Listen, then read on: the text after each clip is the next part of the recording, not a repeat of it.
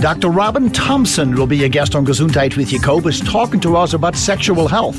It will include topics on libido, healthy sexual response as we age, self esteem issues, herbs, hormones, and lifestyle factors. There is a lot of sexual frustration in our society, and it's coming out sideways. Dr. Robin Thompson will poke a stick at it.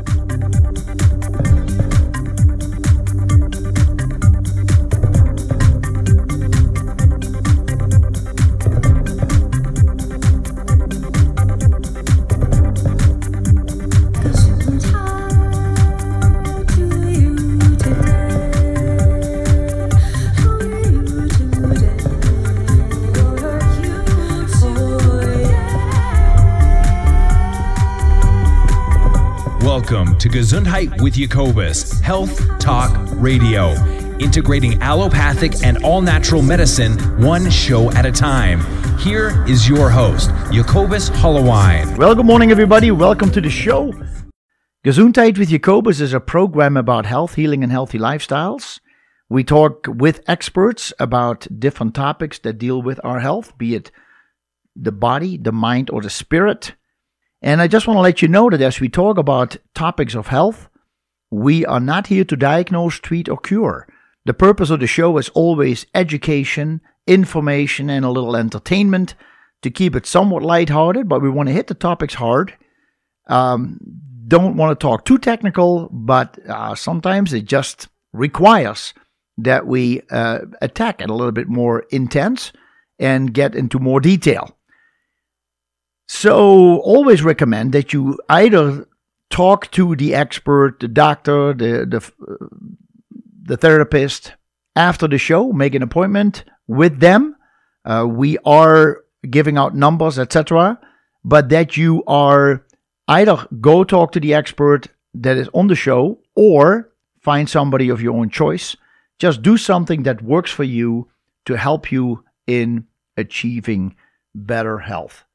Uh, my guest today, Dr. Robin Thompson, is in the studio with me. Let me tell you a little bit about her. Dr. Robin Thompson is a naturopathic physician focusing on treating patients with biotoxin and other chronic illness. Realizing a missing piece to her patient's treatment of Lyme disease, which she has been on the show several times in the past, I just want to give you a treatment, give you a little bit of a history of Dr. Robin Thompson and then we go into today's topic. Um, realizing a missing piece to a patient's treatment of Lyme disease with long term antibiotics, Dr. Thompson completed the Dr. Richard Shoemaker certification in biotoxin illnesses in 2013. Rarely has she needed to use long term antibiotics with this protocol, and patients are achieving health more quickly. She graduated from the National College of Naturopathic Medicine in Portland, Oregon, Later, she received a grant from the Turn the Corner Foundation to study Lyme disease and other tick borne disease treatments with Dr. Bernard Raxlen in New York City. She is a member of ILADS, ILADS, the International Lyme and Associated Diseases Society, and the Montana Association of Naturopathic Physicians. She is licensed as a physician by the state of Montana, where she is the owner of Trillium Clinic.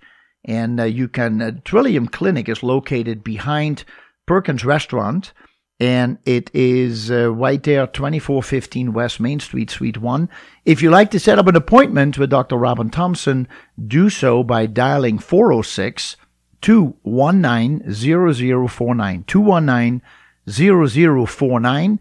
And if you go to the web, go to Trillium, T R I L L I U M, clinic net and you can find lots of information. And trillium is a beautiful flower that grows in the state of Montana. Dr. Robin, good morning to you. Good morning. Thanks for having me. You're welcome. Welcome back. Thank you. It's it has been a been, while. It has been a while. I, I probably should look into my register and find out when it was. Maybe Gosh. during the break. Yeah, I have no idea. Mm-hmm. 2015, maybe. Is it really three years only? Maybe 2016. I'll tell you. Yeah, yeah. I'll, t- I'll let you know. Well, you sure uh, picked a great topic. Yeah. This is uh, uh, I, I, several people who I mentioned that you're going to be on and what you're going to talk about. Uh, they, they, you get a little chuckle. Yeah. And obviously, that is of obviously I should say obviously because uh, when this when any joke goes a little sexual, most people just laugh and think it's really hilarious. And you look at TV, and most sitcoms today are have to do with uh, sex or have to do with relationships. Uh, uh, many of the talk radio of the the the TV shows, the the Oprah Winfrey, the Maury Povich, the you know all shows usually have something to do with relationship and sex and and all the stuff. So it um, and sex sells. Sex sells. It is big industry. Yeah. So you and I are going to talk today about how important it is for our health, uh, the frustrations that are going on, uh, maybe also in society, and just really good, solid information for people that they can use practically in their life. Because sex is really important. It is. Yes, we all know it, but it's not easy always to talk about it in a serious manner. Right. Right. Right. Okay, cool. Yeah, and I think, you know, we're going to talk more about this, but I think a lot of the issues with sexual health, you know, if if you're not comfortable with the subject, it's hard to get past issues with the subject. That's good thinking. Good point. Yeah, thank you. So, um, you sent me an amazing agenda of points. I just want to let our listeners know that I have a feeling we're not going to get done. It's it's a lot, and uh, but very, uh, very precise, very good, very broad spectrum, and I really appreciate the tremendous amount of work that you put into this program to make it what it's going to be. Great. Yeah, awesome. You want to start at the very beginning. very good place to start. Well, we could start by talking about why Yeah. sex is important for your health. Absolutely. Yeah. Mm-hmm. I think pretty much everybody knows that um, sex can be exercise. So obviously, um, in terms of preventing cardiovascular risk in the future, um, having an exercise program is important, and sex can be a part of that. Um, there is also a lot of research in sex lowering blood pressure, which would also contribute to cardiovascular health. Um, ton of studies on that. And the other thing that maybe your listeners don't know is that if you participate in regular sex, it keeps your hormones healthy. So not only do you need hormones for good sexual health, sex promotes those hormones in a feed forward kind of fashion. Yeah, yeah, yeah, yeah. yeah. Um, and hormones are important for a lot of things. Yes. Even bone health, brain health, prevention of Alzheimer's. yes. Um, you know, many, many issues are um, can be related to falling levels of hormones as we age. Yes. And so if you can keep those levels healthy, um, you prevent a lot of um, disease in the future. Yeah. And sex is one way that you can do that. Mm-hmm. Or it's a contributing factor.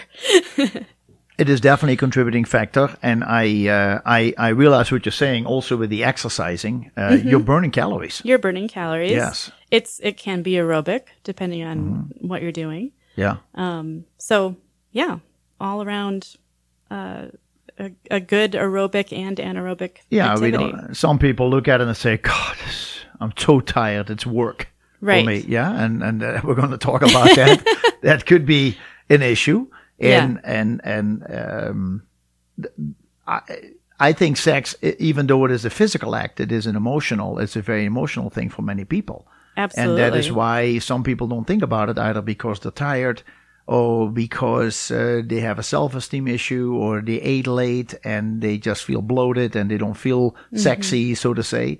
But uh, your points today about making time and, and, and being, you know, there are things that you need to do for yourself in order to uh, participate in, this, in, in a sexual act uh, are all very important. And indeed, heart health uh, to get the blood pumping is uh, is so important. And and indeed, when you when you lose it, when when you don't use it, you lose it, right? So Correct. if you use your hormones, you're gonna win hormones, like you say. You Right. are going to raise your your uh, your testosterone, which is one of them, the estrogens, progesterone.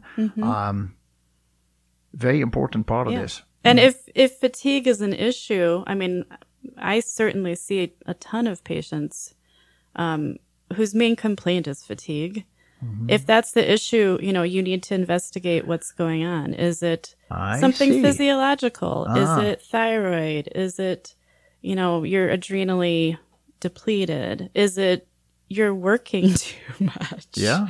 You know, really simple things. And one of the things that I think is great about naturopathic medicine is that we can take the time to really look at all that stuff. You know, we spend at least an hour, hour and a half with um, most new patients. So we can really get into those issues.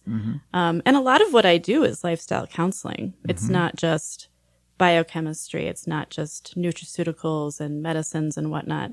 Um, because all those things really play into your overall health. So the fatigue issue is a common one that I hear where people are saying, I just don't have the energy for sex. Yes. Um, and I think, you know, like I said, investigating why that is and fixing it. Are you eating crappy food? Are you not getting enough fresh air and exercise? Yeah. Um, do you need to just get more sleep? And we'll talk about um, sex actually does improve your sleep quality. That's So, right. again, Yeah. it's a feed forward system, right? Um, but fixing some of those things um, can help make sex more appealing. Mm-hmm. Um, and Um, to understand the importance of sex for other things in your life. correct. um, um, there has to be a balance, right? If people only have sex and they don't work on relationship or they don't work on themselves otherwise, mm-hmm. then that's out of balance. Right. If you if you work on uh, if you always work, you have to wonder is work a distraction from being intimate with your partner? Are you trying to hide something? Is this Right. is this an escape? Mm-hmm. Right? In order to not be intimate with your partner, so you work a lot, and so you say, "I'm just tired." Um, but could you still, if somebody, if the house was on fire, could you still get out of bed and run out of the house? Right? Right. Can you grab all the stuff you need in, in your adrenaline? And sometimes for if you're tired and you you feel it's the right thing to to be sexually active, to be intimate, sometimes you just have to get your adrenaline going a little bit and uh, and find the excitement instead of just saying take the easy way out and say I'm just going to go to sleep. Mm-hmm. You know, Right. Or, you know, allow for sleepy sex. sleepy sex. Sleepy sex. Oh, Mm-hmm. what is that? Well, you have sex even though you're tired. Oh, I get it. you don't have to, on, it doesn't have to be an aerobic Yeah. activity at Okay. that. That's yeah, that's true. Yeah.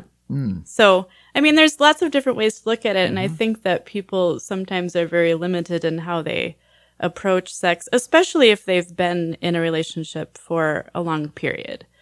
Um, and that's one of the things that does play into uh, waning libido. Not it's not only about hormones, you know, it's about the quality of your relationship and making sure that you have um, some some new thing, you know, doing new things together, making time to spend together to connect.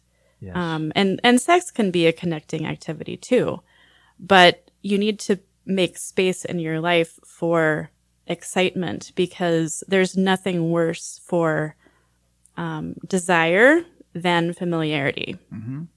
So just making space for whatever that is. Is it a new activity? Is it going on vacation? Is Yeah. it, you know, doing something you've never done before?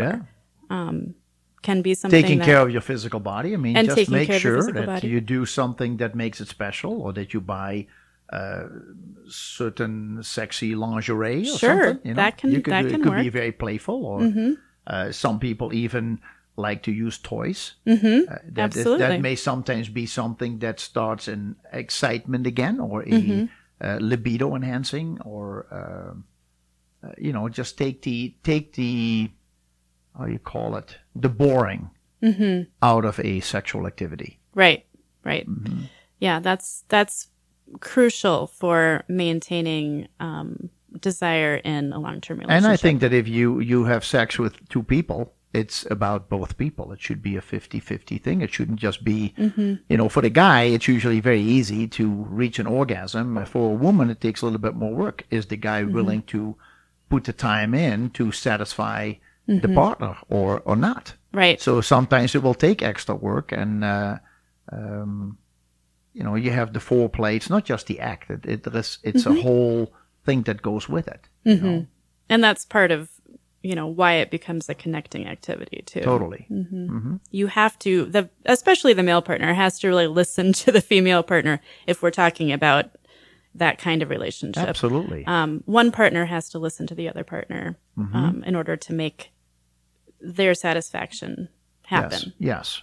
And there are times when maybe you don't have the time and it doesn't matter, and one will be satisfied, the other one will not, and you both Mm-hmm. are fine. It was a good time, and but sometimes you really have to put the time in Mm-hmm. in order to make sure it is a great experience for both of you. Right. Yeah. Correct.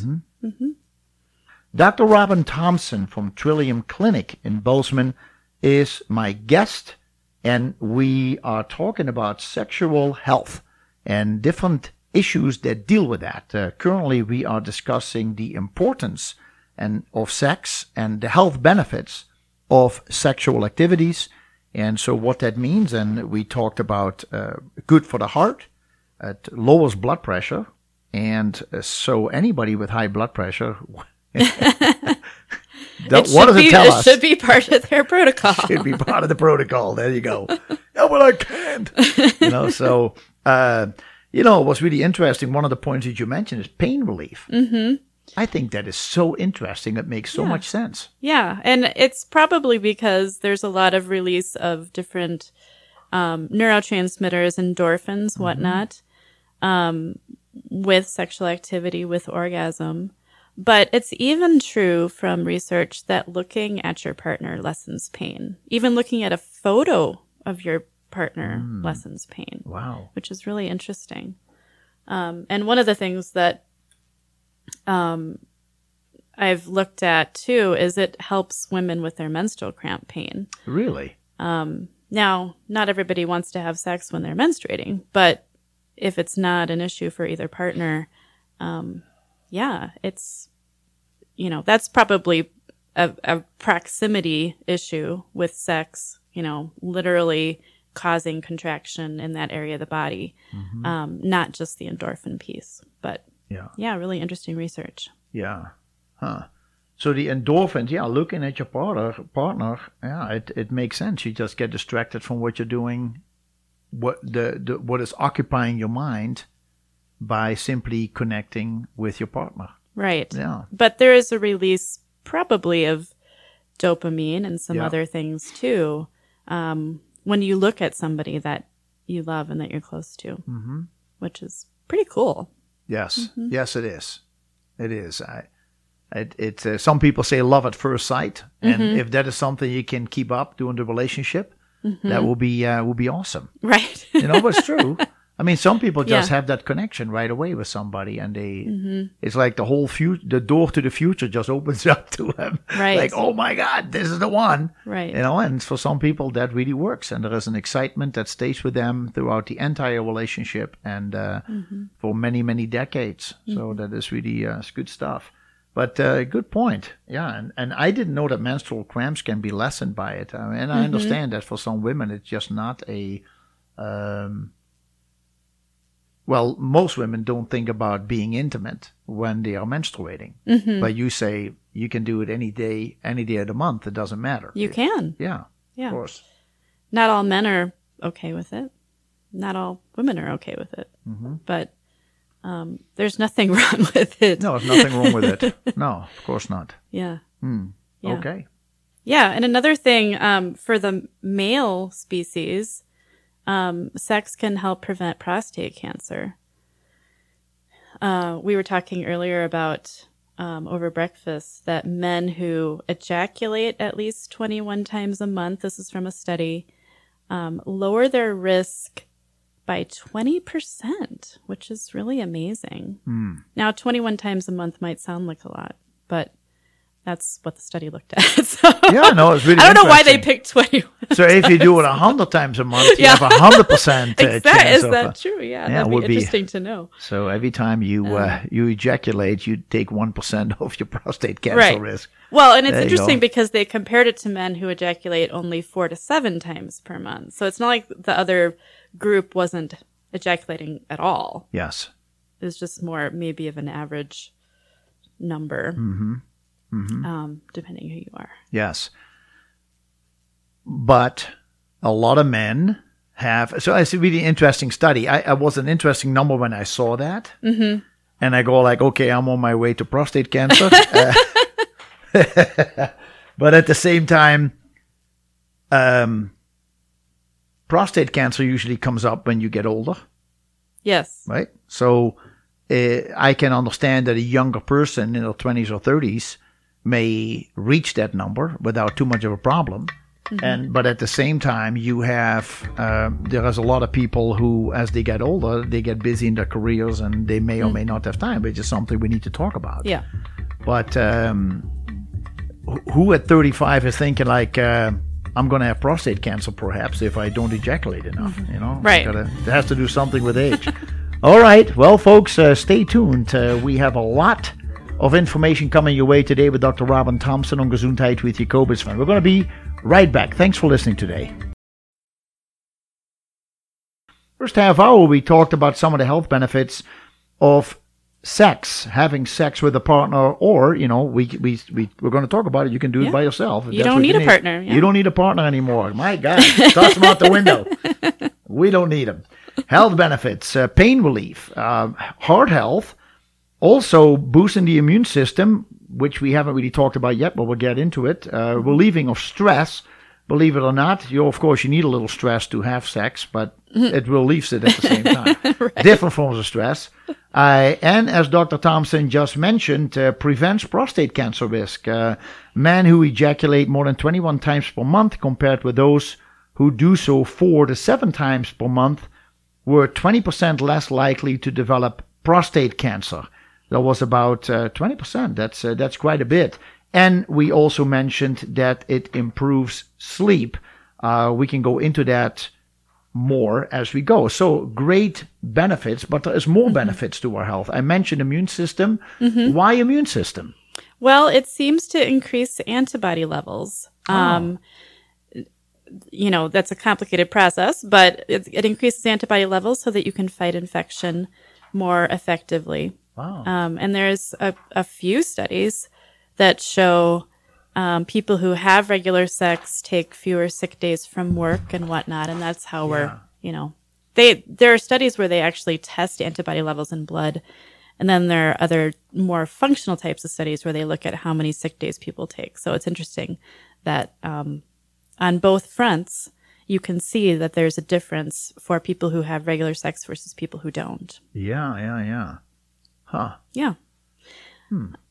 Okay. so healthy that way it also you know helps improve your sleep like you mentioned um, sometimes you know we were talking about fatigue can interfere with your desire for sex but sex actually does help you sleep better um, probably because it promotes things like oxytocin and prolactin released from the brain um, which are very relaxing soothing neurotransmitters Yes. um, and hormones. Oh.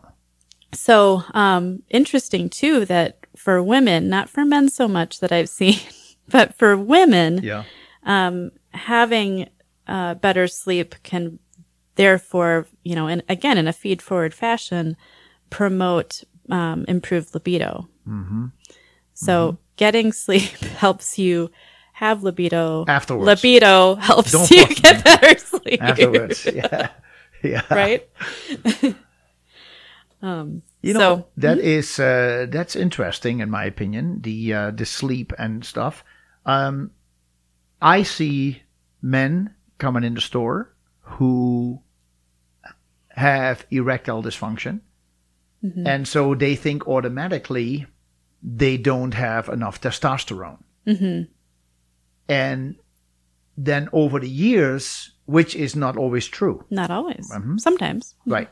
And so I have also seen men who, when they had shown me their blood test on testosterone, I found out that they were at about a third of where they should be at a young age, in their early 40s, very low testosterone, like 290, 330. But all they do is think about sex. Hmm. So, what is the hormone that makes us excited about sex? Even if it's not testosterone. We need testosterone, women also. But what is the hormone then? Is that oxytocin? Is that prolactin? Is it what what is it? What? So you're talking about two different things, though. You're talking about erectile dysfunction versus desire. Well, I- Correct? sure. So men want to have sex, but they have erectile dysfunction. Mm-hmm. And they think it is because they don't have enough testosterone. Right. So then you say, well, do more testosterone. I'm usually very hesitant. I said, I don't want to do something to boost your testosterone if I don't know where your estrogen levels are, because you don't want to raise that too much. But at the same time, I have talked to men who have very low testosterone and who have no problem getting an erection and thinking about sex all the time. So I my question to you is is mm-hmm. there if it's not testosterone that gives us the the thinking about sex and the excitement about sex mm-hmm. what is the other what are the hormones that make us think about sex? Hmm. Is there an is it a hormone that makes us think about it that is released Um, as as far as we know, it's a complex interplay with many different neurotransmitters and hormones. okay And so I don't think there is one answer uh, for you on that one. What is the thing that, and not only that, but, uh, you know, personal life situation. What is, what is driving you, um, to have sex in terms of relationship, you know, relationship issues, um, novelty. There's a, I think it's a pretty complex process, yeah Jacobus. Well, I know that there are men, uh, and I talk more to men then, um, who who literally feel because they think about sex they have good testosterone, and I. Uh, some of the research that I've seen Ah, from I Life Extension. Foundation, they say, well, uh, testosterone is not just all about sex. Testosterone Right. is very important for heart health and It to is. Mm-hmm. avoid prostate cancer. And it's also about relation interplay between different hormones, Mm-hmm. anyway. Um, but I, I, that men think because they think about sex, they must have a lot of testosterone. Ah, And I said, no, testosterone is not what gets you thinking about sex. You need testosterone, but testosterone is not only necessary for erection and sex, etc. It's very important for many aspects of our life. Good cholesterol, Mm-hmm. Bone uh, health, bone health. That's mood. right. Yeah, yeah, Yeah. exactly. yeah. And there, yeah, I see a lot of men with low testosterone who are just depressed. You know, that's their main issue. Yeah. hmm So, yeah, no, it's it's much more complicated than just testosterone for Mm-hmm. sure.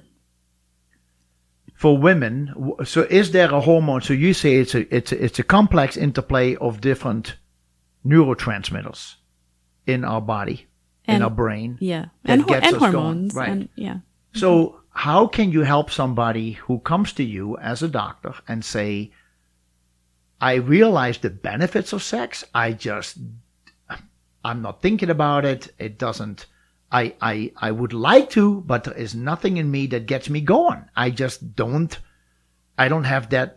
You talk about mm-hmm. libido. What mm-hmm. are some of the things, for example, that people could do?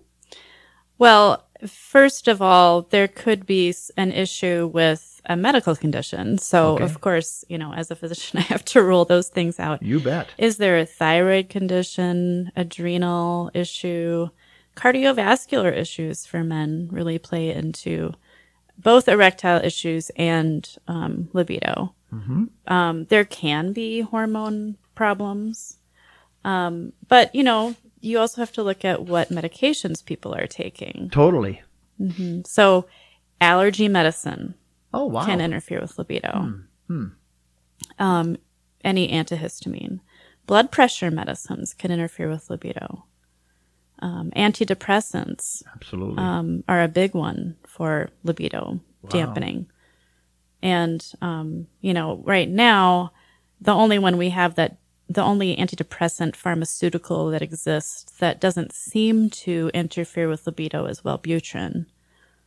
Um, and interesting that Wellbutrin doesn't affect serotonin, but affects dopamine. And Okay. dopamine's kind of our, you know, our more instant gratification That's right. hormone, Yeah, yeah, yeah, yeah, yeah. neurotransmitter. So Wellbutrin would does not affect the libido. You said, or it does. That it does not. It's the only not. Mm-hmm. one that I, I believe they're even marketing it that way now. okay. But a lot of the serotonin reuptake inhibitors, Lexapro, Celexa, those kinds of things, Yeah. um, are notorious for dampening libido. How about um, cholesterol lowering medication? Because cholesterol is so important for hormone production. Sure. So, yeah, I mean, I think that would be more of an indirect cause. But people who take statins, if especially if their cholesterol is getting really low, Yeah. aren't going to be making hormones the way they should Correct. because cholesterol is Mm-hmm. the backbone of all the sex hormones. Yes. Yeah, and that is often uh, forgotten. You know, we'll, we're looking for a larger picture. Uh, uh, many physicians say that uh, cholesterol is the culprit behind heart disease, and there is actually other things that There's are a- really causing heart disease. Yeah, again, it's a multifactorial issue. Cholesterol doesn't really have anything to do with it. It's Right. actually very. Why would the liver make something that's bad for us? Right. Right. You need a couple other ingredients Yeah. to the to the cookie dough. That's right. All right. Yeah. um, the energy that people would get from being intimate and having sex, um, either with each other or, like we say, if you if you don't have a partner, you could do it yourself.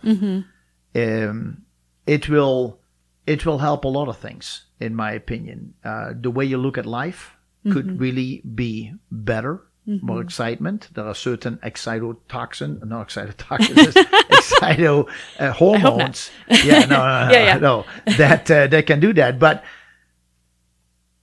there is so much going on in my mind right now because number one, I think the topic is very interesting, very necessary. At the same time, I'm looking at society and I look at how it is over marketed almost with so many things video games, uh, sitcom, radio, TV, um, the the shows, the interview shows that you see, it all about relationship, uh, dating games, um, uh, spring break. Got to go to Cancun and get drunk and have sex. Um, younger and younger children, teenagers, are getting sexually involved with each other. Um, that to me, there is a problem in society. Mm-hmm. There is a prudeness in society. Absolutely. I think there is a there is this I feel it is like this volcano that is ready to burst mm. and there is all these little little plumes that come out in society and you feel there is this underlying stress people wish they were more free mm-hmm. but there is all this stuff that y- you you cannot do because your religion for example may tell you that you would be a sinner if you do certain things and mm-hmm. we're guilty of using the flesh and we got to be more spiritual and more religious and we have to pray harder and uh, i mean mm-hmm. my my mom and dad uh, coming out of the war for them it was if you they were raised catholic i was raised catholic uh-huh. but it was if the weak the, the flesh was weak you mm-hmm. know? My mom would pray you know mm-hmm. to protect herself to make sure that she wouldn't give in and it mm. that was in the in the 50s Right. and so I know there are still people who feel that sex is evil, sex is bad. And so there is this mm-hmm. frustration that comes, in my opinion, as I mentioned in the promo, it comes out sideways. It comes out through jokes. It comes out mm-hmm. guys talk sex about women, you know, uh, women say more, what, what is it? Uh, guys, uh, use love to get sex and women use sex to get love Mm-hmm. they they say, well, if I give my partner sex, then hopefully he'll pay more attention to me. You know, it's kind of reverse psychology. It may be a pretty bland statement here, but um, uh, there is, to me, there is something that is with this topic that I wish could be out and in the open and just talk about it and and and let it happen. And I wonder, even with listeners, if there is anything that you that you as listeners feel why it is often such a taboo topic. Hmm. You cannot say anything. You you even asked me before the show, can we talk about? can we get pretty Can we talk about sex toys? Can we talk about sex? Yes, absolutely. You know, I think so. And I Yeah. told you, I said the FCC will say you cannot cuss and swear. You know, I do have a 20 second delay button. so what you hear happened 20 seconds ago, folks. Uh, um, Yeah. But there is a strange tension that still exists. Now, I think it's it's somewhat misleading to think that this is a new thing that we're finally getting more comfortable. I mean, there was a sexual revolution in the late 60s, early 70s. Sure. The book Lolita was written in the 50s, which is um, about an underage person being sexually active with an adult. Um, famous book. It's called know libido. it's called Lolita, which is her name, which is her okay. name. Um, but you know, I think that there's a lot of evidence that the reason we have such issue with sex is not really, you know, the reason religion got involved maybe is because um, a long time ago, men and women needed to know where their offspring was coming from, and it was all about property, right? Property. So once we became an agrarian type society, in in most of the world that happened. It's it's not worldwide, but um, it was important to make sure that you knew whose was whose, and so making those um, rules around sex helped to preserve knowledge about whose offspring was whose, so that property could be passed down. Huh. That's one theory. I mean, is that the idea of marriage then? That you And that the you- idea you of marriage. Mm-hmm. belong, you belong to somebody. Okay. Exactly. Yeah. I mean, if you can say belong, yeah. you know, you're not owned, but you. you well, that's how together. it started, right? Yeah. Yeah. So, and then, you know, perhaps religion stepped in to reinforce some of those things. Um, so it's been a long history of that type of thinking. Um, now, you know, once we had birth control, um, you know, starting in the 50s, 60s, or let's say more reliable birth control, um, you know, it opened up sex for some, pe- for a lot of people. Yeah. Yeah. Um. But, you know, I think there's still a lot of, you know, as you said, a lot of people who have religious beliefs that prevent them from enjoying sex. Um, a lot of fear of pregnancy. Um, a lot of that tension of, is this dirty? Is this okay? Um, that plays into how open people are and how comfortable people are to having a healthy sex life. Um, Yes. And I always strive, you know, just to, to talk really matter of factly with my patients because I do think it's an important part of health. You know, just like clean water and clean air and clean food is important, you know, as a naturopathic physician in particular, um, sex is a part of that healthy lifestyle. And you can see there, there's a ton of research in happiness. Um, the, the happiest societies in the world from research are societies where people have regular sex. Yeah. So what does that say? Yes. Mm-hmm. Yeah. Very interesting. Uh, we have a caller on hold. Good morning, caller. Thanks for joining the program today. What's your name, if you like, and what? How can we help you? This is Sean. Hey, Sean. I've got a, I've got a question. I never hear this addressed. One of the most powerful drugs in the world, and we take it on a repeated basis daily. How do we deal with the addiction factor? And I'll listen off. No, hold on a second. I, I don't know if I understand. I Is didn't it a- understand Is it a either. que- Do you understand it? I do not understand. Sean, is it a Okay. question or is it a comment? No, it's a question. Yeah, Uh, what is it? It's a question I never hear addressed or answered. Yeah. The addiction of infusing your system with the most powerful drug in the world, which is sex. Right. It, everybody does it. Yes. You do it on a regular basis and repeat it over and over again. It becomes highly addictive. You start making bad decisions so that you can get your fix. I'm wondering how we deal with that. Hmm. Yeah, I can I can see your point. hmm Okay. Uh, you know that people uh, would indeed. You're if- not if addicted sex- to sex, Jacobus? What is that?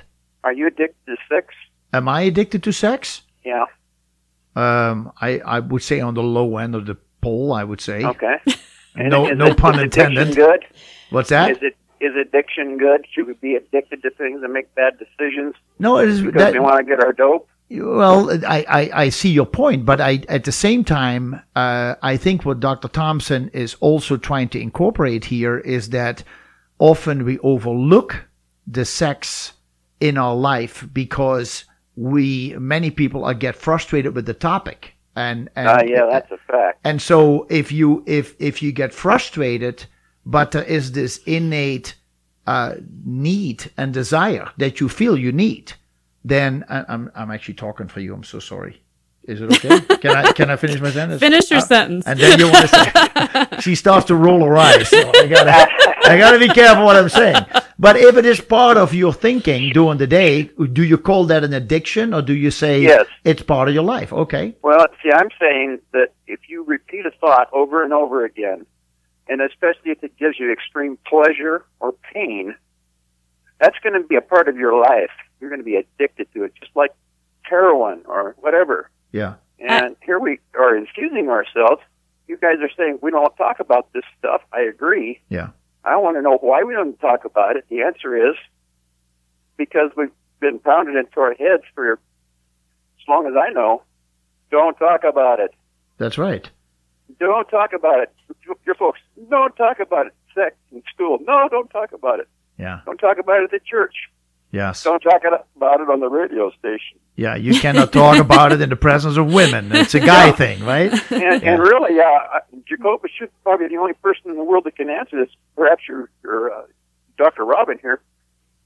It's got to be addictive. I, I disagree. Um, you the- don't the- think sex is addictive? The I think it can be an addiction, but technically the definition of an addiction is you experience withdrawal symptoms when you stop. Oh, Um, yeah. And not just psychological withdrawal symptoms. Well, it is psychological, but that's my question. I understand the benefit of the physical part, but look at the psychological damage going on. All right, people caller, are are you addicted to water? Are you addicted Absolutely. to clean air? I'm, I- I'm absolutely addicted Yeah. to water. So just because you're calling it an addiction doesn't mean that it's bad. Well, you know, I didn't say it was bad. What I'm saying is, how do we deal with it? Because Yes. I know people make bad decisions anticipating the next infusion of their drug. Yeah. You know, the, the tweakers, they go out and rob gas stations. Well, what happens if you uh, have a long history of having sex on a regular basis and then you're cut off? hmm You go into withdrawal? Yeah. not physiological withdrawals. Yeah. Okay. But how about psychological? It, it can definitely have an effect on people. Absolutely. Okay.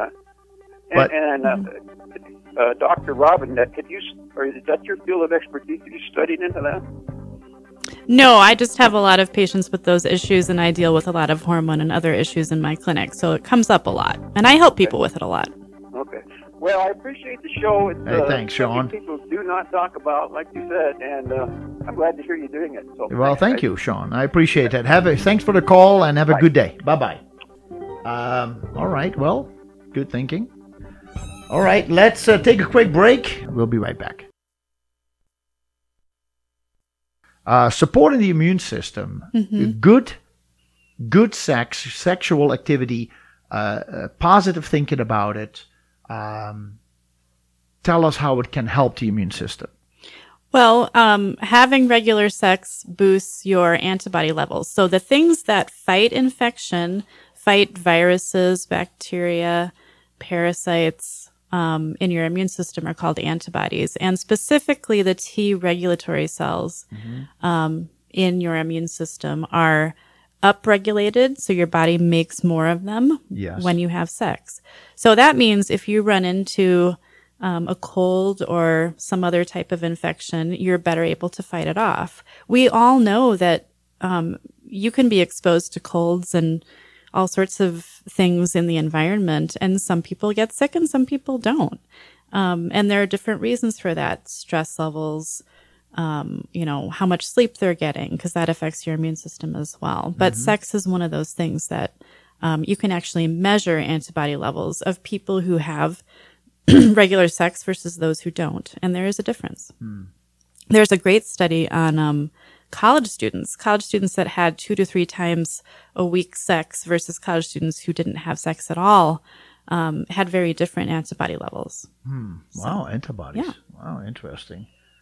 The um, I I thought when you mentioned that people who have more sex have more productive days at work. They're not Mm-hmm. losing that many work days. Mm-hmm. Yeah, Right. That's really powerful stuff. Mm-hmm. Because they have better sleep at night. Probably partly because they have better sleep at night, but but perhaps because of the antibody levels as well. yeah. Yeah. Another thing that um, sex does for women is it helps maintain bladder health. So a lot of women eventually develop bladder incontinence where they're losing urine. About 30% of women at some point in their life will have this issue, but having regular sex keeps your tissue really healthy, keeps its elasticity, prevents atrophy. So, um, meaning that you maintain locally and in your tissue um, healthy hormone levels so that your tissue stays nice and um, elastic and pliable, and that prevents um, bladder incontinence. Because obviously during sex there is muscle working. There is the Kegel Exactly. exercise, the Kegel muscle. is- Yes. I think is what it's called. Mm-hmm. Yeah. Okay. And, you know, that's another good reason to do Kegels. Yeah. And both men and women should do that, by That's the way. That's right. I understand. yeah, yeah, yeah. That's right. Yeah, it's helpful for both. Mm-hmm. Mm. Okay, and, and that's interesting that you mention indeed the uh, urinary incontinence. That and and of course that can happen from different reasons, It can. right? But yeah, yeah. still, uh, having a healthy sexual life, sex life, um, can help to strengthen the muscles that deal with uh, urinary uh, urinary flow. Mhm, exactly. Hmm. Yeah. Now, of course, there are also people who get UTIs, urinary tract infections, because of sex, Right. right? So, Yeah. how does that? What's happening here? So a lot of women, um, after age 30, most women are losing progesterone in particular. Um, estrogen usually comes into play a little bit later. But women who have chronic UTIs with um, sexual activity, um, it can be because they're low in estrogen in that tissue and it becomes less elastic. So, Oh, okay. so the the thinking that oh I get UTIs when I have sex that means I should stop having sex is actually not very helpful. No. Um, and I have a lot of patients who deal with this. Um, one thing we do is give them something called D-mannose on a preventive basis. Um, D-mannose is a cranberry extract that helps to prevent bacteria from adhering to the wall of the urinary tract, and so they don't get urinary tract infections as often. Um, giving women topical estrogen in the vaginal area can help prevent UTIs as well, because part of the issue is your tissue um, just becomes a lot more vulnerable to bacteria when it's not as elastic and not as plump and healthy as it should be. Um, so sometimes doing that, if if a woman has evidence of some atrophy in the in the skin, Yeah. Um, that can be very helpful for preventing UTIs. Um, some women actually end up taking a low dose of antibiotic whenever they have sex. Oh, they do. huh? They do. Um, or, you know, antimicrobial herbs specific for the urinary tract. Um, it depends on the situation. There, there are women who develop a lot of fear around sex because of UTIs, urinary tract infections, yeah. That and that affects them. the- and then that the- the affects fun, their right? libido. Yeah, yeah, and and perpetuates They their know the pain. tissue, you know, atrophy because they're not having sex. They So know the pain that they're having. They know the pain, and it is very painful. And um, and so in some cases, that's what we do. you know, I think you, the benefit has to outweigh the risks, obviously. But of course, my patients who take low dose antibiotics with sex also take their probiotics and do other things and take their D-mannose. And, you know, it's not, you know, integrative medicine is integrative for a reason. When you talk about estrogens applied topically or vaginally, in this case, would it be vaginally? or- Mm-hmm. Vaginally. yeah. yeah, Are you talking about, uh, depending on their age, either like an an estradiol or I, when they get older, maybe an estriol? Wha how do you go about that? I almost always do estriol, estriol, because it's so safe, right? right? Yeah. compounded um, unless uh, if if they don't need something that strong over the counter phytoestrogen cream works as well um, and honestly it, it's not always a matter of hormone you can also a lot of women do really well with um, topical vitamin e Okay. There are women who don't want to use even you know herbal preparations of estrogen extracts so in that case we do vitamin e and it actually does help Vitamin E because vitamin E is very healthy for the skin. Helps Exactly. to restore elasticity. yeah So are those certain applicators? Are those uh, like a pill suppository? Is it actually you can do it any way Okay. you know you can find topical preparations in the form of a suppository in the form of a cream for vitamin e i've even had people break open the vitamin e capsules Sure. that people take orally Yeah. Um, Carlson makes a brand of. Do you, I don't know if you sell it in your I store. we the do. the Key E. Mm-hmm. Yeah, that's that's a really popular one too. Yeah. really helpful, and mm-hmm. also works as a great lubricant for sex. So two Which for one. Two for one. there you go. But you know that is really important because uh, with with age and when women go through menopause, one of the big battles they're fighting is vaginal dryness, and Correct. so then sex becomes very unpleasant. Yeah, Could become very unpleasant. Yeah. And so either you need more foreplay or you need to have uh, Right. to have something like this that will help the, mm-hmm. the vaginal tissue to be more receptive. right. Yeah. Mm. Yeah, it it is a big issue. And again, you know, ruling out medical reasons for things first because those are the things that you can fix Good point. typically. Good point. You know, and then going from there, you know, is there a relationship issue? Is there an attitude issue, a mm. social issue? Um, you know, in terms of libido, just having time, um, making time, making it a priority, I think is something that's often lacking. Um, having enough privacy, you know, having time away from your children, Right, right, right, having a lock on your door, right. you know, really important things Yes. to make everyone comfortable. Yeah. Play nice music. Play nice music. Yeah. Exactly. yeah. Yeah, baby. Yeah.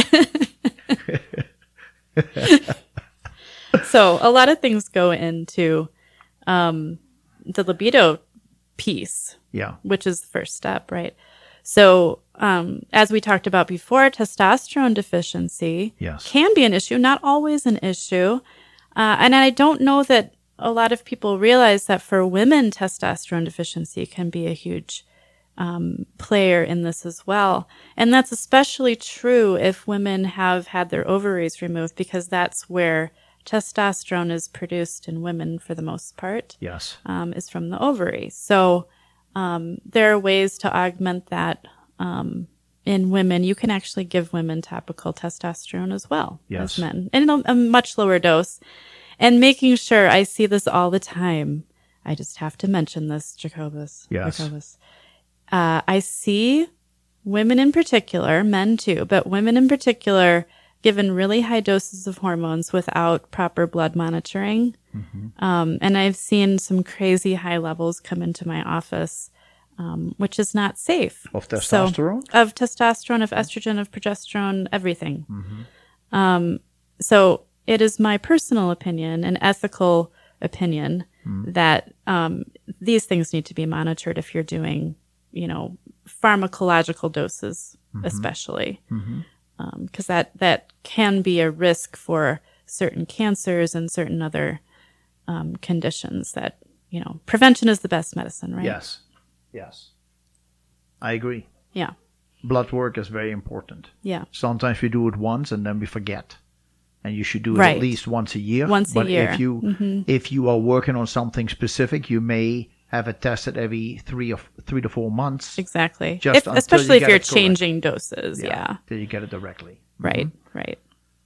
Yeah. Yeah. And and and I have to say that um, I do know that you mentioned earlier thyroid issues. Mm-hmm. If women or men go to their doctor and they're being told that they are in the normal range, but naturopathic physicians look at it very differently and say, I, I know that the naturopathic doctors look at the numbers on a, on, on thyroid issues more tightly. The, the, the numbers have to be much more precise before you say it's in the normal range. Mm-hmm. And so there are people who are going to their physician, their regular medical physician, who simply says everything looks within normal range, so everything is fine. Right. And then they start having the issues that are related to a thyroid disorder, which is very prevalent. Why I don't know is another topic, but it is no, it is. It, is affects just- every body system. sure, but it is it is a more prevalent disorder Mm-hmm. these days than it was maybe 30 years ago. Um, if that affects libido, and if Mm-hmm. it affects the way we deal with it, and women and men are being told that the hormones are fine, Mm-hmm. they're all within normal range. They're all, they only test thyroid stimulating hormone. they That's test one thing. That's and right. that's not a complete picture. So you need to have that tested. Uh, When you look at uh, the other day, I saw a gentleman and he showed me a blood test, and uh, he is in his uh, 50s, 60s, early 60s. And it says that the normal testosterone range for a man is 93 to 900. I go like, Yeah. that is, that's quite a range Yeah. You know so Yeah. it it's uh, sadly enough a lot of people are being told by their medical physician that things are normal Mm-hmm. and so that the reason why you don't feel good is simply it's all in the mind Right. and so it is nothing to do physiologically and that is why Yeah. i get frustrated that um, if we and and i feel that naturopathic physicians are much more precise when it comes to finding out why something is working or not working is uh, because the parameters are in my opinion more geared towards decades of age male female uh, other circumstances that may be contributing and now the blood work is off and we got to pay attention to that Right. that may be we fix this out we balance this your symptoms may quickly improve Right. And and the thing is you have to look at it in a holistic way. Conventional medicine is really good at acute emergency type things. I would say less good at more chronic conditions because those conditions have multifactorial pieces to them, take time, and insurance companies do not want to pay for doctors to take time in the conventional world. Um, so looking at, you know, and we can take testosterone as an example. I don't even really care about total testosterone levels. I care about free, Free testosterone, testosterone. levels. And, you know, as a man, you want to be in the upper third at least Mm-hmm. of the range. And different labs have different ranges that you have to um, fiddle with. But in any case, why would you want to have a normal level of hormone if you're 70 um, and are depressed and have bone loss because you've been on prednisone and you know who knows what else. Mm-hmm. And you're in the lower third. Well the lab might say you're normal because a 70 year old man you know has less testosterone than a 20 year old man. But Yeah. wouldn't you want to be in the upper third correct. of that hormone? Because we're trying to also preserve health and be youthful. Absolutely. Correct. Yeah, totally true. Good morning caller. Your name if you like. How can we help you Good, morning, Jacobus, and you're going to know my voice. So can I be incognito on yes you can be thanks for the this? call Okay. I have a few comments. yes Um, can I go back to the beginning of the show? you may Okay. With all of the sex sale business, I just wanted to remind us that um, sex and lovemaking is something that is sacred. Um, my opinion, it was given um, with a purpose, for a purpose, and um, that is uh, procreation. Um, secondly, desire and pleasure. And it seems like the second one comes first a lot. So we get off into a lot of different areas that seem to, in our present day, um, pervert sex, and which leads to a lot of different um, problems. The second comment that I wanted to make was I wanted to disagree with the um, having sex while menstruating. In my opinion, um, that is something that is just completely detrimental to our health, both for females and males. Um, for one thing, um, the female's blood system, bloodstream is open, which exposes her to just a lot of different things. Secondly, it's detrimental to the male because she's giving off a lot of impurity at that time. And just to participate in activities like that, in, in my opinion, is just uh, just a huge detriment. And lastly, uh, referring to going back to your previous caller, um, the gentleman that Yeah. uh, wanted to know if there were any uh, physiological withdrawals Yeah. Yeah. to not having sex. Yeah. And I'm going to say that unless you've experienced that, you probably would not know. But there are a lot of people who live celibate lifestyles. Uh-huh. and they do so because they choose to, namely because they're not married. When the physical body is accustomed to having sex on a regular basis, it, it, it becomes like clockwork. The body gets used to it. It can almost um, prepare for um, the next time that the body has sex. So when that stops, the physical body will go through withdrawal. Uh, it, it, it will go through not experiencing having it on a regular basis. So I'm going to have to agree with the previous caller on that one. Okay. Not necessarily that sex is addictive, but on the other hand, the body can become addictive to anything that is good for it, in as much as it will become addictive to that which is bad.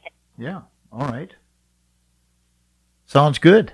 Okay, so Can- those are my comments. Can Doctor Can Doctor Robin answer? of course. Would you, do, do you remember what she was talking about? Or would you want to talk? Give some comments. I do. Um, you know, I think that we're coming up against some of that, you know, philosophy about sex, that there's some, you know, perhaps some negativity towards it and, and that's allowed. I do also want to say that, um, there are many people in the world who are considered asexual, meaning that they, they don't have any desire for sex. They don't want to have sex. Um, and there's nothing wrong with that it does have health benefits, and that's what we're here to talk about today. But you're absolutely right. There are people who don't desire it, and nobody's going to make them have it. So to each his own. That is true, but in my case, I was not speaking that uh, I live celibate. It's not because I don't desire it, because I desire it just like the next person. But um, I stated that I'm not married. So for me, um, it's not my personal philosophy of life. It is what I've learned through the Word of God. Correct. So uh, because it teaches Does, can I ask you a question, ma'am? Yes. Does your religion prevent you from masturbation? Well, I don't uh, participate in religion. Um, for people that have a relationship with God, religion and a relationship with Him is two different things. And what the Word of God teaches is abstinence of sex outside of marriage. So that is anything involving sexual activity Mhm. outside of marriage. Mhm. And and you're right, it is a choice. Mhm. Yeah. So um, there are people who choose to follow God and to live that kind of a lifestyle, and there are people who choose not to. So to each his own, as you said, Yeah. but I don't knock other people for their choices, and I don't want to be knocked by other people for my choice. Good point. Absolutely not. Yeah. Well, I, I got to go. We have a hard break coming up, so I got to go. But thanks for the call. Thank, You thank bet. you. Okay. Bye bye. Okay. We'll be right back. We have a caller on hold. We'll get to the caller in just a moment. Um, But we had to go short on the answer to the previous caller. And there was something that she mentioned that uh, she says having sex when you are menstruating is uh, unclean, uh, could cause infections, uh, could be bad for the man, could be bad for the woman.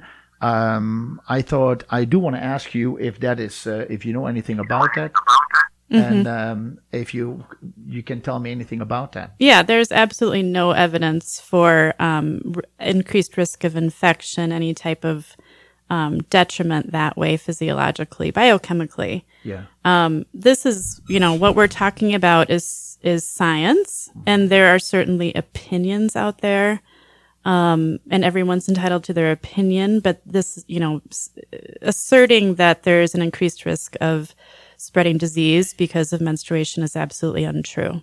Yeah, because I, I think the blood is coming out of your uterus, so it is a Correct. It's not just uh, an open wound. It's Right. not a wound. It's not a wound. It is the body is right, and I think that is Yeah. part of it. So the blood, uh, in my opinion, I mean, if you you feel like well, it's sacrilege that you do this while blood Right. blood is And coming a- out of the that's a body, different that's a personal issue. opinion, Yeah, right? that's a different But- issue. Yeah. Okay. Cool. and and not everybody you know whether or not it's religious based or or because of your relationship with god there are some people that just think it's yucky and that's okay too That's the opinion, Yeah. right? You know.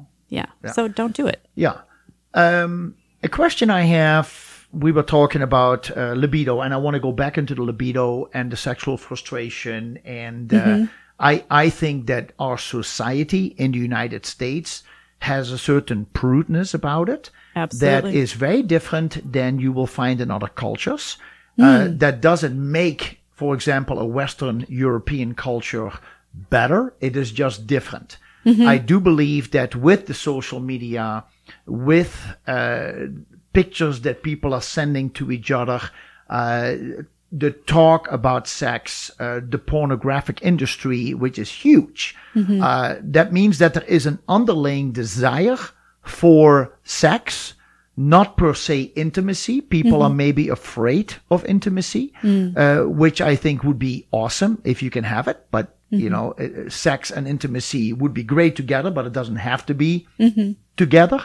Uh, but I feel that uh, Hollywood is continuously touching on it. They want to, they want to, they want to tickle you with the idea of sex. They, they, you know, Sex in the City, for example, was a was a show that I always enjoyed watching. I was just thought it was mm. so open and and, and mm-hmm. clear in how they talked about it, etc. And it was just funny. Mm-hmm. And um, but at the same time, I feel that we're we're tickling the the the excitement, but we're not showing it. And when I when I go to the Netherlands, you have shows, even though they're well, they could be at eight o'clock at night, and there mm-hmm. could be nudity on the show. Mm-hmm. There could be uh, um, they can talk about it, but mm-hmm. it seems it's not. You get it. You get it out of the front line. You you talk about it as part of life. We don't have to talk about it in every show. Other shows are more about politics or sports or entertainment. But if we talk about sex, no big deal. We talk about it. We show it. Done with it. i wonder if there's there are fewer sexual issues in the netherlands in europe what do you do you know anything about that There are a lot of nude beaches. There are a lot of topless beaches. So it seems that there is this. Uh, uh, so men can walk topless. Uh, they, just kidding. Just kidding. Uh, but anyway, the I still think that there is plenty of frustration. I think Yeah. some, because just because you see it, and let's say for a man, a man is more visually, uh, um, how you call it? stimulated stimulated, visually stimulated. It doesn't mean because a woman is showing her breasts on the beach that she is automatically available for sex. Mm-hmm. And sometimes you do. So you either get numbed by the idea that you all see naked people walking around. At the same time, it doesn't mean that the person is automatically saying, I'm available. And that is, some men misunderstand that. They think because a woman is going to a nude beach, she must be like a like a rabbit, you know. Mm-hmm. So and that's not the same. So there is still a frustration, and then with the integration of different cultures, especially opening the borders to uh, Muslim uh, Muslims and people from African countries, Northern Africa and Asia, uh, they are they have not been used to the openness that the Europeans have shown for decades, and so that causes a frustration, anger, violence. Uh, there's a lot of rapes, uh, especially by by foreigners, by immigrants, and to me, that is something that uh, that is not cannot be taken for granted. It's unacceptable. What do you think about people in Europe, um, like like people of your in your cohort? Do you feel like it's easier to talk about sexual issues and and Yes, it is. with friends? Yeah. Yeah, I I see. Over here, you have a magazine called Cosmopolitan, which easily talks about sexual topics. Yeah. Um, you have a Playboy magazine, uh, which is not pornographic. It's a lot of nudity, but they talk about different topics, uh, sexual topics as well. In Holland, you have regular magazines, weekly magazines, at least that used to come out, and they talk about relationship and sex issues, etc. It, it's part of the discussion forum, so mm-hmm. to say. Um, so I do believe that there is a more openness about it, mm-hmm. and people are not like, "Oh my goodness, you know, you really mm. scare me." I didn't know that when I opened the pages that I was going to read about sex. Mm. It seems like people are not so afraid mm-hmm. to use the word, and can use it as part of, will use it as part of being part of life. Mm-hmm. Mm-hmm. Yeah. That's what I feel. Interesting. Mm-hmm. That doesn't mean, again, that there is no sexual problems. That doesn't mean there is no frustration in, in relationships, Right. sexual frustration within the relationships uh, that exist. Um, it just seems that it is more open.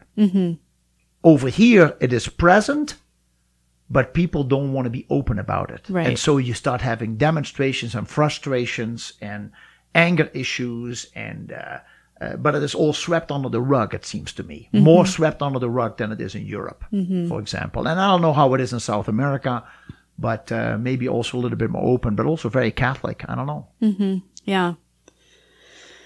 Yeah. And does that make sense and- what i'm saying Yeah, and and maybe so sweeping it under the rug. It's not that you're preventing problems by talking about it more openly. If I'm understanding correctly, Yeah. it's it's um not as uncomfortable, but sh- there sure as heck can still be issues with relationships. I imagine with having enough time and making you know making sure that your relationship is healthy in other ways so that you have good sex. I imagine. Obviously there are different relationships there is the the lesbians and the gays and the transgender and all Right. that stuff Well, but those- but let's talk about for example about a male and a female mm-hmm. i do believe that when you talk about it when you talk about sex you talk about intimacy you are addressing you sh- you are addressing both partners I think for the longest time, why these were topics that were not being discussed is because society in general was a male dominated society. I think that with the sexual revolution, that women have found a voice and are able to talk about it and express themselves. And I think that in TV shows and in magazines, um, because we it's more talked about more openly women have been put in a level playing field now Mm-hmm. and and and that makes the discussion more fun really mm-hmm. uh, and also more open but at the same time men have to realize it's sex is not for them it's for both Right. it's for both you and your partner and you both should do the best you can help to help each other to find an orgasm or to find pleasure out of the intimacy mm-hmm. does True. that make sense? And I Yeah. think that that to me seems to have been different 50, 60 years ago. That Mm-hmm. it was as long as the man is happy. Right. Correct. I, I think that's definitely true. Conversely, I think that women having a more equal place, you know, in the workplace, etc., has has caused some problems for some Yes. some segments of our our culture. Yes. I think that sometimes men feel like they just don't have the same power that they used to have and and that you know interferes with sexual relationships and sexual intimacy Yes.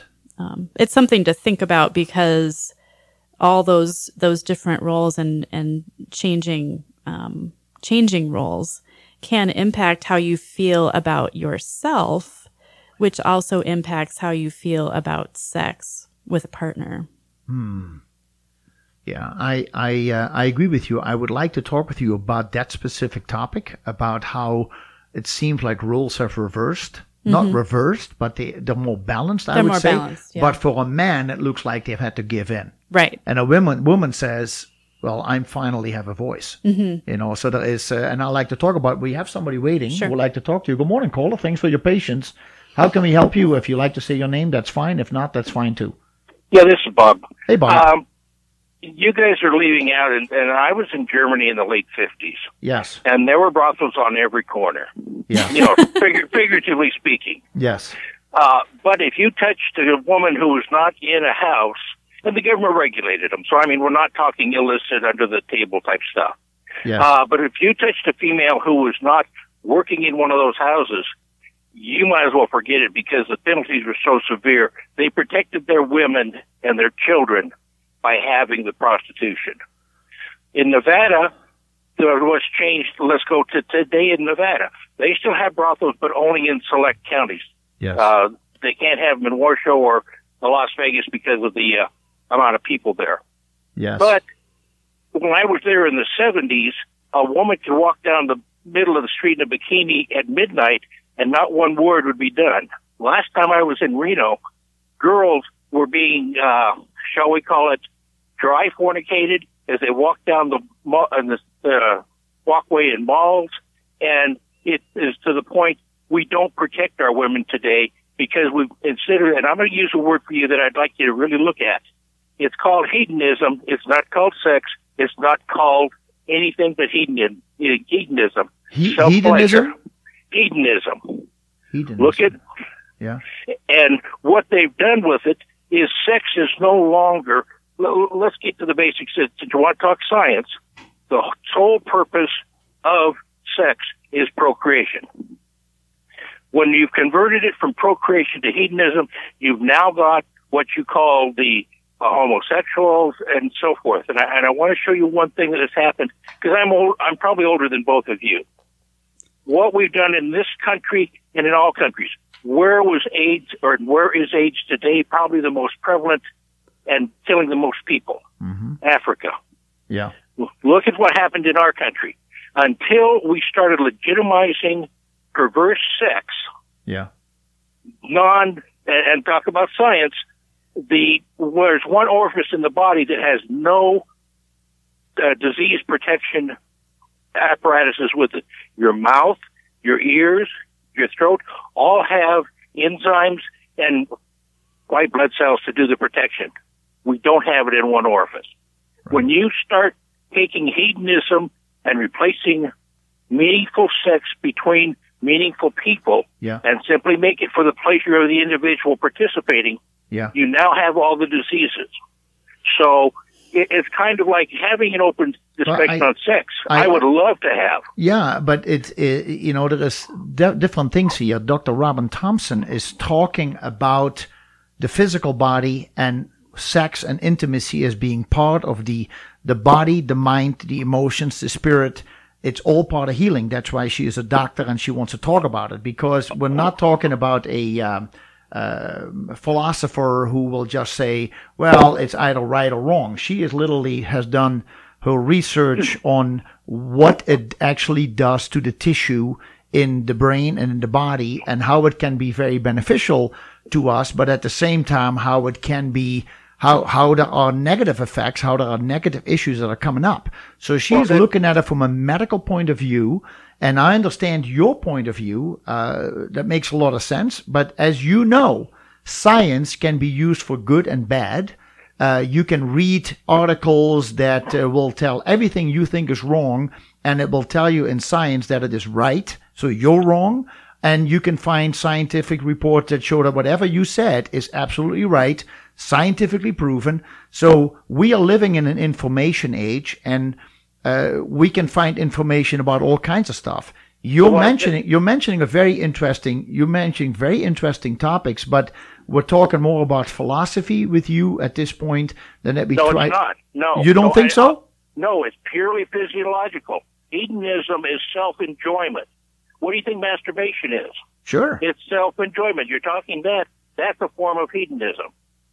So I'm simply taking it, I'm taking your science and extrapolating it to whether it is not a full open discussion of sex. Hmm. Because if you're going to have an open discussion of sex, then you have to have all of the diseases that go with it and what acts contribute to what diseases. No, good And point. if you're not willing to do that, then this is a one-sided. You claim it's not physio or not psychological, but that's all it is: is a justification for hedonism. And I'll use another term for you: secular humanism. Hmm. The value of the person is more important than a rule of law or something that has been established by the majority as a norm. All right. So I'm saying those directly relate to science because when you start playing with children's minds in school with bananas and so forth, you've opened up prior to a person probably being psychologically and emotionally and physically ready for that type of discussion All right. to where to what you're doing. And I'll give you one last, and I'll get off because I, I know we're not going to agree on this, but I'm saying if we're going to discuss sex, then let's put all aspects on the, the table. Bill Clinton did more to destroy an open discussion of sex when he said, "What's the definition of is is," and he transformed oral and anal sex into non-sex acts. Right. That's true. So good point. That that's my point. Is that it, to discuss what you're, I, I'm I'm not in disagreement with what you're saying.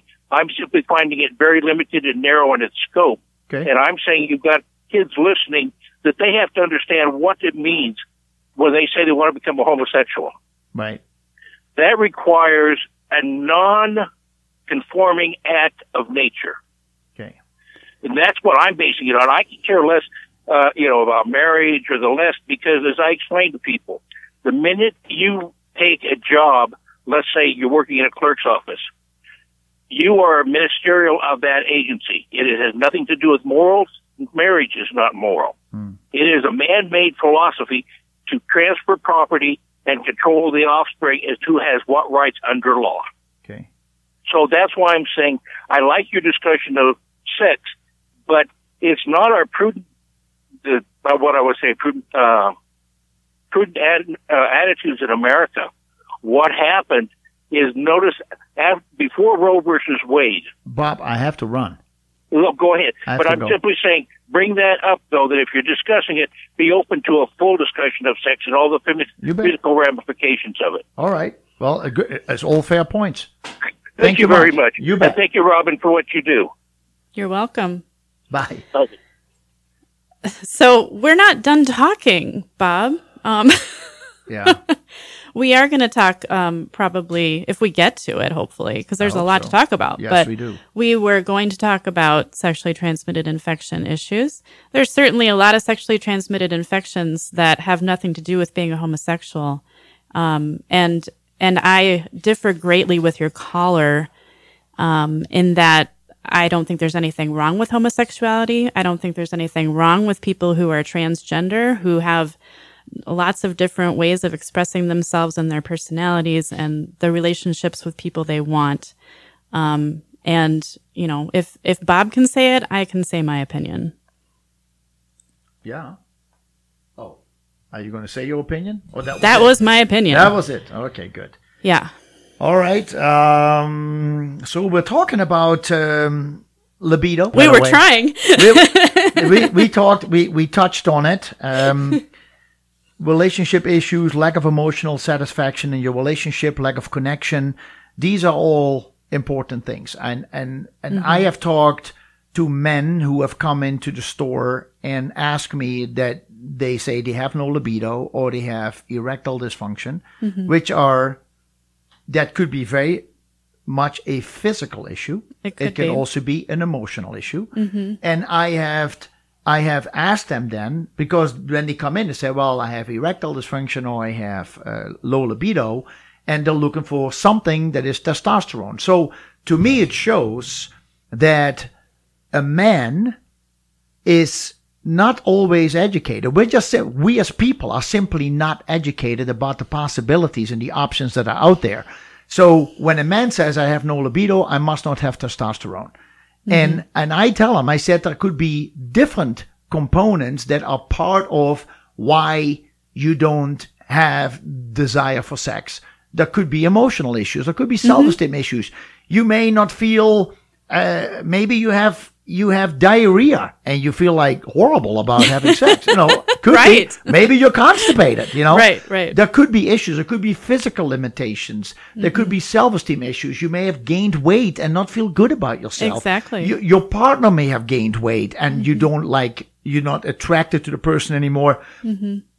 You have to look at those. It has nothing to do with more testosterone. Right. More testosterone is not always the answer. If it was the answer, it was simple. Right. Right that would know, be easy. So would be mm-hmm. easy, but there's too much going on in that, and and so I I I feel that uh, what we're trying to talk about is the different physio- physiological aspects of intimacy and sex, mm-hmm. as well as um, emotional parts, mm-hmm. and some of the pros and cons that could happen with it. So yes, there could be problems. There, could, there literally people have been in accidents. They've been in the war. They've been mm-hmm. shut down. Their legs are gone. Uh, mm-hmm. They've been hit in the uh, men have been hit in their testicles. Uh, you know sure. what do you go?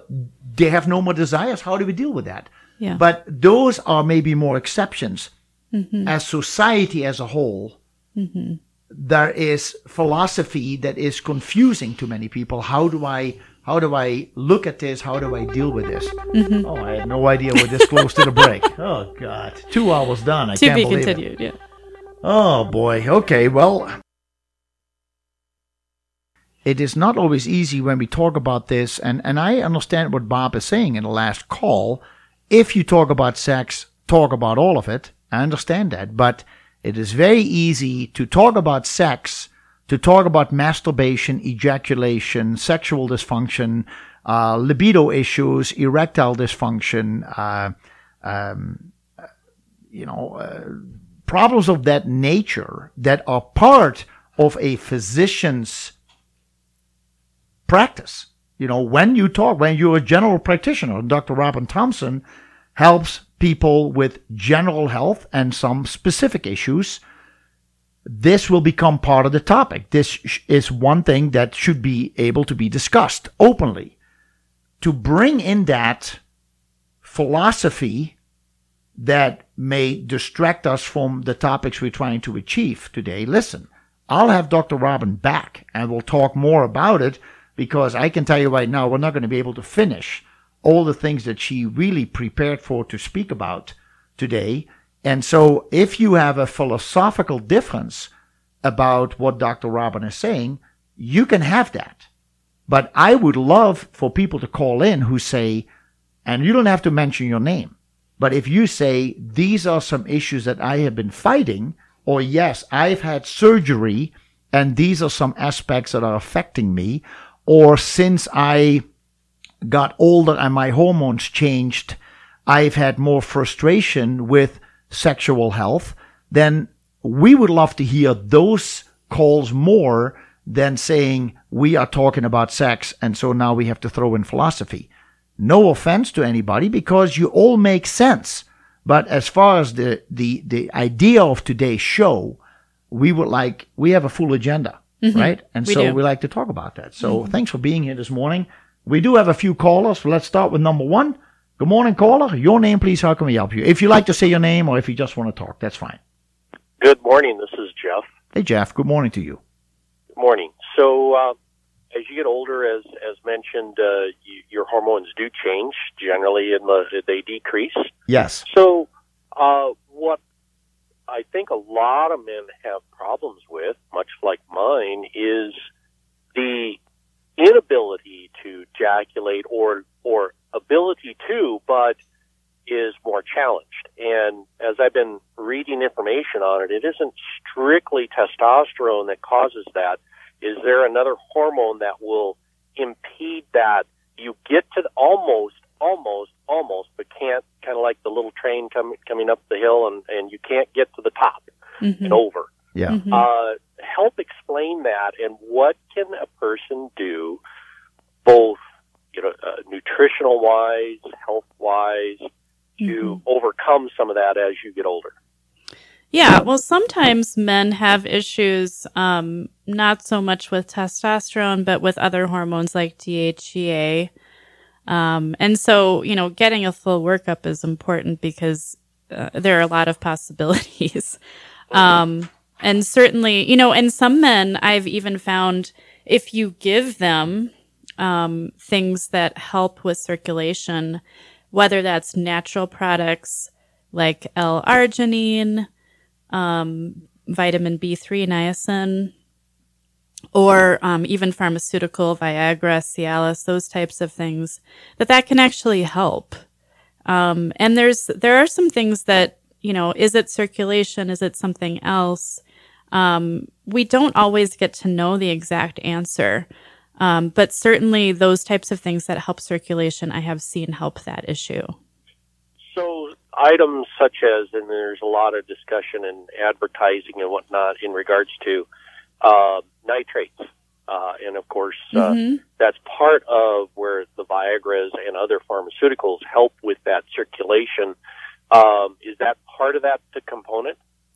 You're talking about preser- food preservatives? Well, uh, the not nitrates in the sense of food preservatives, but say, um, you know, uh, beets, for an example, can help the nit- nitrates in your blood for blood flow.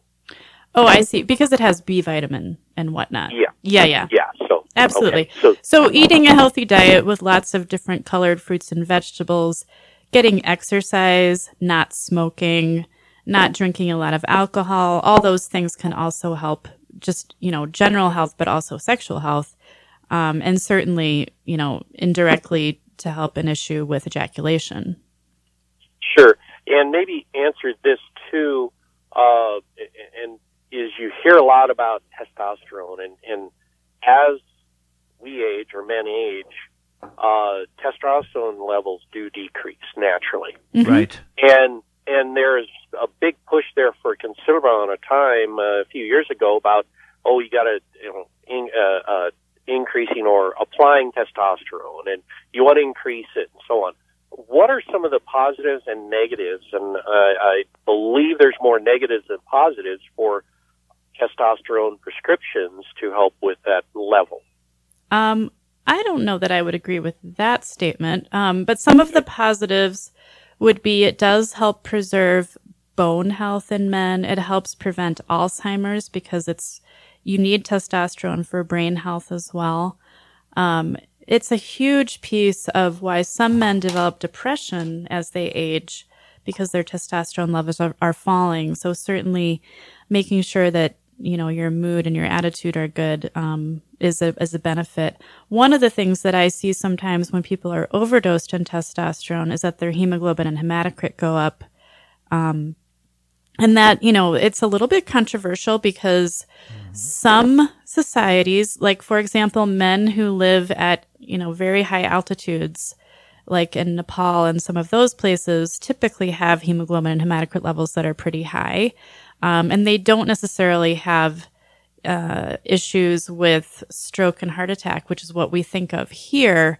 You know, that's one of the reasons we want to treat men with high hemoglobin and hematocrit because we want to prevent those cardiovascular events.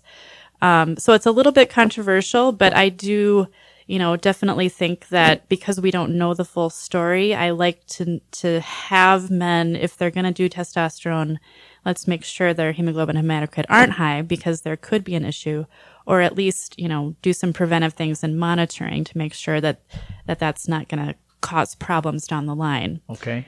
Um, you Sure. can also have um, men who who take testosterone are, you know, more at risk for developing adult acne because testosterone is involved in um, in Yep. that process, and um, certainly um, irritability. So, with as with anything, if you don't properly dose and monitor, and you get overdosed, um, there can be issues, and that's mostly what I see with testosterone. Is not the testosterone itself, but that it's it's um, levels are getting too high and causing some some aggression, some acne, um, and some potential um, elevated blood levels that I don't like to see. Perfect. Yeah, that that those are the things that are important to know. And then Jacobus is is the last thing is is on the nutrition side, and you know what are some of the items that may be uh, available to help out with uh, some of these these health issues on a natural level. And at this point, what I'm going to do is just hang up and listen. But uh, th- these are all points that, that I come up with, you know, as I age. You know, it's like I just need to know and understand. And there's again, there's so much information out there that we can get overwhelmed. So Yeah. Well, I thank like you. this topic. So I'll hang up and listen. Thank you, Jeff. All the best You to you. You bet. Bye bye. Uh, thanks. Bye. All right. Well, one thing that I that I understand from testosterone that it converts into dihydrotestosterone one way and into estradiol in the other way. And Correct. what I often see is that 99% of men have no idea what their estradiol level is ah, because I it's never tested. Right. And so when men, what I have seen several men over the years who come to me who in their 50s have prostate cancer, they have had the surgery, they have the radiation beads put in, they, they have had the prostate removed because of the cancer. Mm-hmm. And one of the things that I see is that when I ask them what their estradiol level is, because in men, elevated estradiol levels can be a trigger to prostate cancer. Absolutely. And so when uh, the, the the organization Life Extension Foundation did this research in 2011, which was published in 2012, on 2,400 plus men who for five years, and all these men were between 69 and 81 years old, and they simply said, why is it that as men get older, they start having symptoms such as Alzheimer's, obesity, diabetes, low libido, uh, arthritis, um, cancer, prostate cancer. And they said the big difference is simply the um, drop in testosterone, and at the same time, then uh, issues with DHEA, mm-hmm. is, issues with uh, the, the free testosterone, the estradiol. Mm-hmm. And so they started r- looking at the estradiol levels and testosterone levels in men in that who were 25, 30 years old who were brimming with energy and life and, and excitability. Mm-hmm. And so they said, let's turn the hormones of these men between 69 and 81 let's bring them more to a youthful level. Let's bring the ratios back because what they saw is as men get older testosterone drops. Mm-hmm. But because of so many environmental estrogens that we're mm-hmm. exposed to it's simply the estradiol has gone up. Right. and so when the testosterone comes down the estradiol goes up. Where they meet where they come closer together prostate cancer is higher. And, Right. and heart disease is, is up. So I talked to this man and I said, So have you been on testosterone replacement therapy? And he said, Yes. I said, Let me guess, five years ago. And they, yes, they started five years earlier. And so over time, they, they, they blow up the testosterone to about 900 or 1000, mm-hmm. but the testosterone starts to convert into the estradiol, Right. which is already elevated. Right. So now it really elevates, and the next result is prostate Right. cancer. And I didn't mention that, but it's very important to monitor estradiol levels in men, Sure. especially if you're supplementing testosterone. Absolutely. Even just chronic inflammation without taking testosterone, chronic inflammation itself can promote the conversion of testosterone into estradiol in men. Mm-hmm. Um, and so you have to be super careful if you're going to supplement those types of men that already have an inflammatory condition. Yes. Which is, you know, almost everybody has some sort of inflammation. Yeah, excellent point. We have another caller. Morning caller, your name if you like, and uh, how can we help you? And Dr. Robin Thompson's in the studio with me. How can we help you? Yeah, uh, this is Ed. Hey, And, Ed. uh, yeah, hi. Hey, uh, I haven't been able to listen to most of this. I know, So, you're so funny. Are you getting? Are you getting? Um, getting going to be? Are you still getting your shows up on the web, or did that get uh, interrupted? No, we I mean, are. I'm still. webpage. I have been very busy with uh, the wedding of my uh, my daughter and uh, Yeah, family well, coming to first. town. Yeah, but That we are first, start. yeah. Yeah, thank you, Ed. But we're starting to put the shows as soon as I'm editing them. We're starting to put them also on podcasts, so people Uh-huh. can actually get it on a podcast and uh, Uh-huh. go that route. Now, uh, this is a great show. And I would like to find some time. Uh, hopefully this next week. Well, beginning of next week, I'm going to be out of town for a few days with my family. Well, no, I'm not. I'm not trying to lean on you. I was just wondering, you know, if, if that's part of your your your uh, scheme. yeah. So well, there is there is more and bring it shows. There are already more shows on the web. If you go to Gesundheit Nutrition, Oh, I know that. Yeah, but I'm, there are more I'm shows. interested in this topic and what's You bet. able to to listen to the show. So a couple of quick questions. Um, how much? Are are these hormone tests typically covered by insurance, or do we have to pay for them straight up? Um, if you do blood levels, um, oftentimes your insurance will cover them. It depends on your particular plan. Depends on the particular insurance. Okay, yeah. Yeah, sometimes if and if, if, if, you test, doesn't cover it, Uh-huh. how much does it typically cost for you know estradiol and, and testosterone and et cetera, et cetera? Mm, I was not prepared for that question. well, uh, if you my- go to Oh, Trim, if you go to TriMet services, which Yeah, is do you close to know? yes, Yeah. and TriMet uh, has these uh, specials every Tuesday morning, Wednesday morning, Thursday morning. They do Uh-huh. about a uh, they do about a fifty percent discount, 40 50 percent discount. So if you go over there and you want to know your total testosterone and free testosterone, that will Yeah. cost you about one hundred and twenty dollars together. So Uh-huh, th- but about, uh, and the if you do estradiol? estradiol is about 65 60 Uh-huh. to 65 progesterone is about the same number uh, dhea is about 60 55 to 60 uh, so Uh-huh. th- those are hovering about in the same number ed uh, when you get them Yeah. on tuesday wednesday or thursday mornings I think Yeah, okay. in my office, I think free and total testosterone is more like 80. okay Yeah. Um, that's cheaper progesterone isn't, I think, is less than 65. But I don't, I don't know off the top of my head because yeah there are a long list Well, of tests you know, that we I do. don't- I don't have any particular complaints other than getting old, and Yeah. so I, I'm wondering which of these tests would be best for me, just as a as a precaution, you know, to know what's up. Uh, I think all men should have test, total testosterone, free testosterone, estradiol checked every year, along with a pr- prostate specific antigen free and total. DHE, DHEAS, the S for sulfate, DHEAS, very important. And I recommend everybody check your vitamin D3 level because it Sure, has so at it. much to do with mood Oh, I'm and, totally and, and, with that. Yeah. and cancer. and risk of of osteoporosis as well as Yes. especially intestinal and stomach cancer. yes. yeah. yeah. Well, I'm I'm uh, uh, I'm really keen on this, but I confess I haven't had these things done. So Yeah. Perfect. About time. Thank That's you. it. Thank you, Ed. See ya. Okay. Bye. Yeah, I didn't know we were talking about like all lab tests. What do you mean? Well, I thought he was just asking about sex related lab tests. Yeah, but so that's- don't you think everybody should have a complete blood count and a think so. metabolic panel You and bet. all that stuff? Yeah, yeah. Yeah, okay. yeah, yeah, We're yeah. on the same page. yeah, yeah, no, we are. Thyroid. well, those are running about, you know, 30 or so.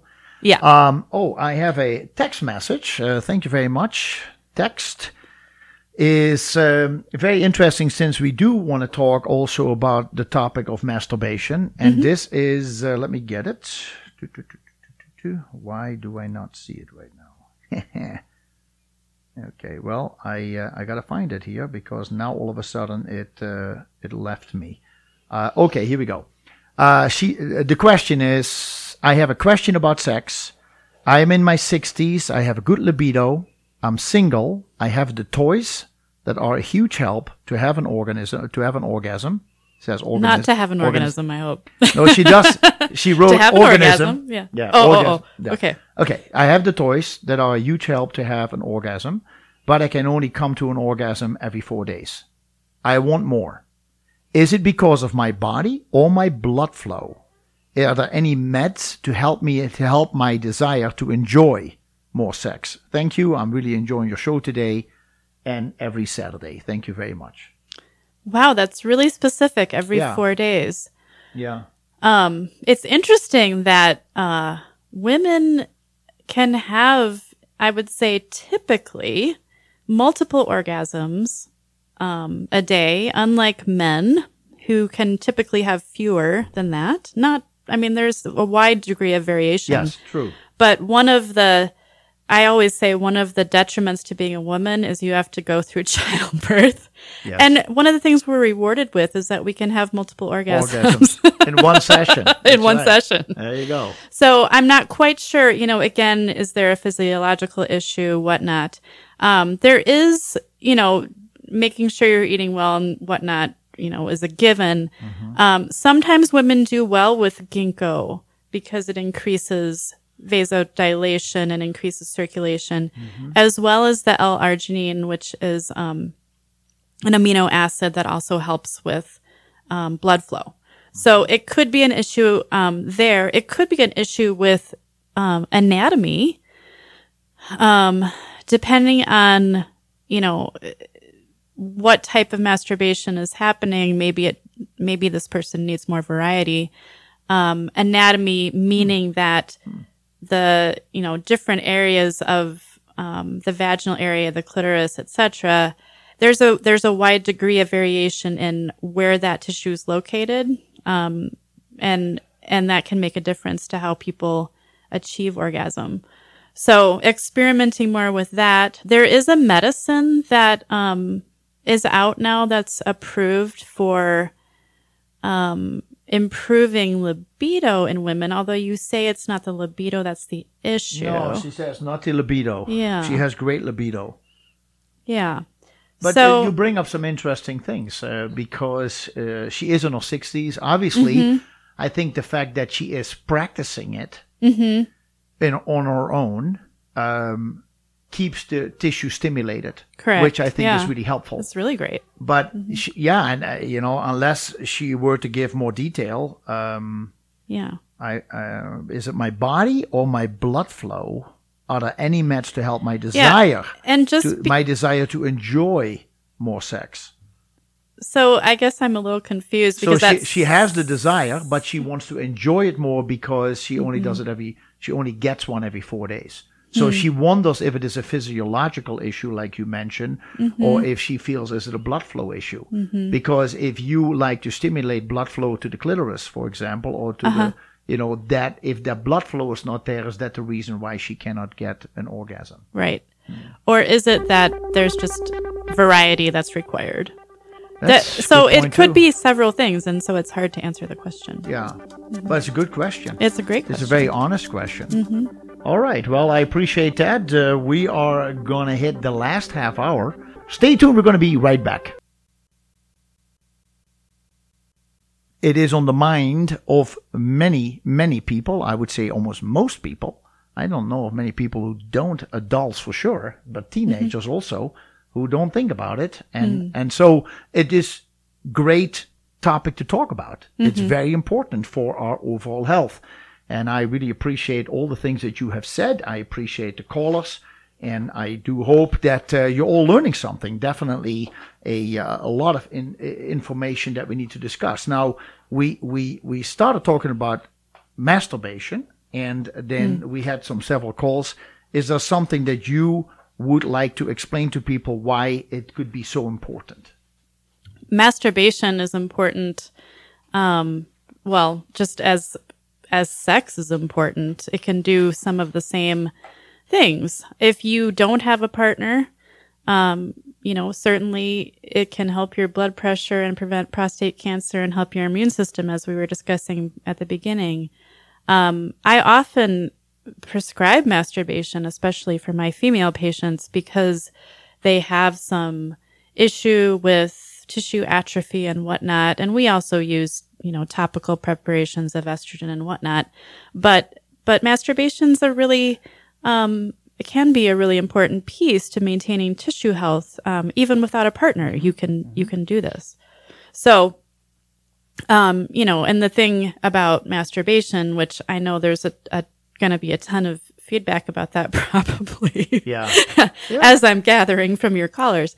But um, you know, masturbation's something that is is natural. There are lots of um, animals that masturbate, um, primates, obviously, but also elephants. Um, I'm looking at a list now. Walrus, rodents masturbate, Huh.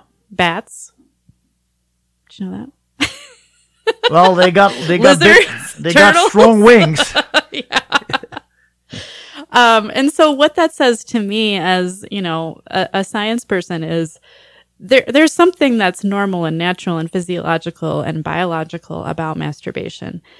And um, I think it's important when we're talking about sex, we're not always talking about male, female, penis and vagina intercourse. There are lots of different forms of sex.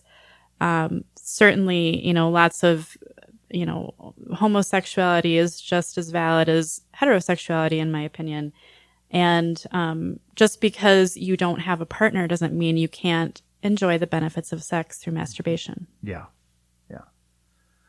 It's uh, it's very interesting. Well, and you mentioned in the first hour that for men, if they don't, it, they studies show that if men ejaculate uh, twenty plus times a month, A month. a Mhm.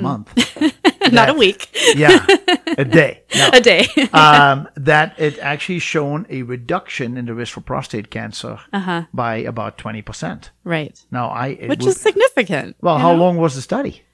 Well, And what I'll age have to go group did they have? look. Yeah, I know, I know. interesting. If we co- if we come back on the show, I'll have those details. Yeah. Interesting. All right. Well, uh, then there are, of course, issues lately. It's so funny, or so funny, so interesting that I've been seeing. You know, we've seen so many um, advertisements for Cialis and Viagra, and now there is Viagra for Mm. Big women. money makers. It is, yeah. Mm-hmm. But then there is also something, uh, uh, Peyronie's disease. Mm-hmm. later. Peyronie? Peyronie? Peyronie's. Peyronie's. P E Y R O N I E. And lately, I've seen like three or four commercials of that already on TV in the last four days. And so I thought that was really interesting. Explain what that is. Peyronie's disease um, is uh, scarring on the penis that causes extra curvature that can be quite severe in some cases. Um, and what happens is with that curvature, it can really hurt when a man gets an erection or sex itself can be painful. Um, and, and sometimes, you know, there can be some self-consciousness and embarrassment about that too. Um, so different reasons that, this happens. Um, sometimes accidents, you know, injury. Um, But it could be very uncomfortable for the woman as well. it could be uncomfortable Yeah. for the woman. Um, I don't hear that quite as much, Huh. surprisingly. Hmm. Um, you know, I mean, honestly, the the vaginal walls are pretty Flexible. pliable and flexible. sure. Um, But there's really only so much room, right? right. I suppose. say. I suppose it depends on which way it's curved Sure. and which position True. you're in. Yeah. But, Yeah. but yeah, I think it's. I think it's mostly, as far as I've uh, had experience with clinically, it's mostly a, an issue for the man, not the woman. Okay. Um, there is, you know, as we were talking about masturbation, sometimes there's not a known injury or reason, and people theorize that it can be caused from just vigorous masturbation, especially if it's always the same way and the same direction. Okay. Um, I don't know what the current uh, research is on that, if how valid that is. Um, it may be something that you know there can be more subtle injury, um, and just over time this happens. yes. Sometimes there can actually be scar tissue under the skin, Oh. um, and you can you know you can feel it. Um, and sometimes because of that, you know, surgery is an option for some men. Um, there are also Mm-hmm. an option? It is an option for Okay. Peyronie's. So they remove the scar tissue. yeah, I, I it also basically they they broken bone? release the the tissue. So what happens is if you have scarring, it pulls your tissue a certain direction. So Sure. if they can release that tension, it it helps with the pain. But I've also Mm-hmm. heard of men who've broken their penis. Yeah, Right. yeah, That could be. Would that then cause Peyronie's disease? Potentially. Potentially. Yeah. Now you say in one of your comments, it says um, it says it could go away. Mm-hmm. Curvature Sometimes just might gradually worsen. Yes, Yeah. and they say at some point it, it typically stabilizes. Is Mm-hmm. it is it possible to actually go away on its own? Probably not. Probably not, but it can certainly stop getting worse. Yes. Um, And the interesting, the pain seems to go away even if the curvature doesn't resolve with time. Um, you know, that doesn't mean that you shouldn't treat it because in severe cases, you know, it can be very helpful to treat it surgically. There are also topical preparations that help break up collagen that Okay, people have yes. used. Um, and this is a specialist area. You know, I would send somebody to a urologist, obviously, for something like Sure. this. Um, but it does come up um, in clinical practice because it's interfering with somebody's sex life. Can it affect uh, the penis when it is not erect? Um, it doesn't seem to be as much of a problem in that case because the the tension is what's causing the the pain and discomfort. Okay. Yeah. All right. So, but I think quite a lot of men have this issue. And there's a difference, I should say, too, between just having a normal curvature of the penis, you know, versus Peyronie's disease, Yeah. which is interfering with sexual enjoyment, Yes, you know. I agree. What is dyspareunia? Dyspareunia, dyspareunia means pain during intercourse for women. Women. Okay. All right. Um, and that can be caused by normal processes of aging, like we talked about before, with tissue atrophy causing vaginal dryness, things like that.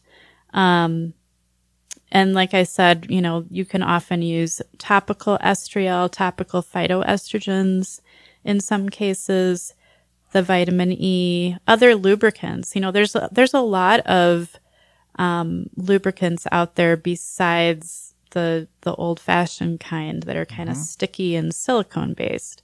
Um, there's I don't know what's happening in the vaginal lubricant market, but it seems like there's all kinds of like natural ones and non silicone based ones that maintain their um, slipperiness a little bit longer than the silicone based ones.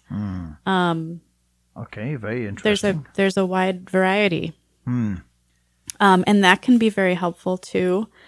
Um, and like I said before, sometimes I prescribe masturbation for women because it does help.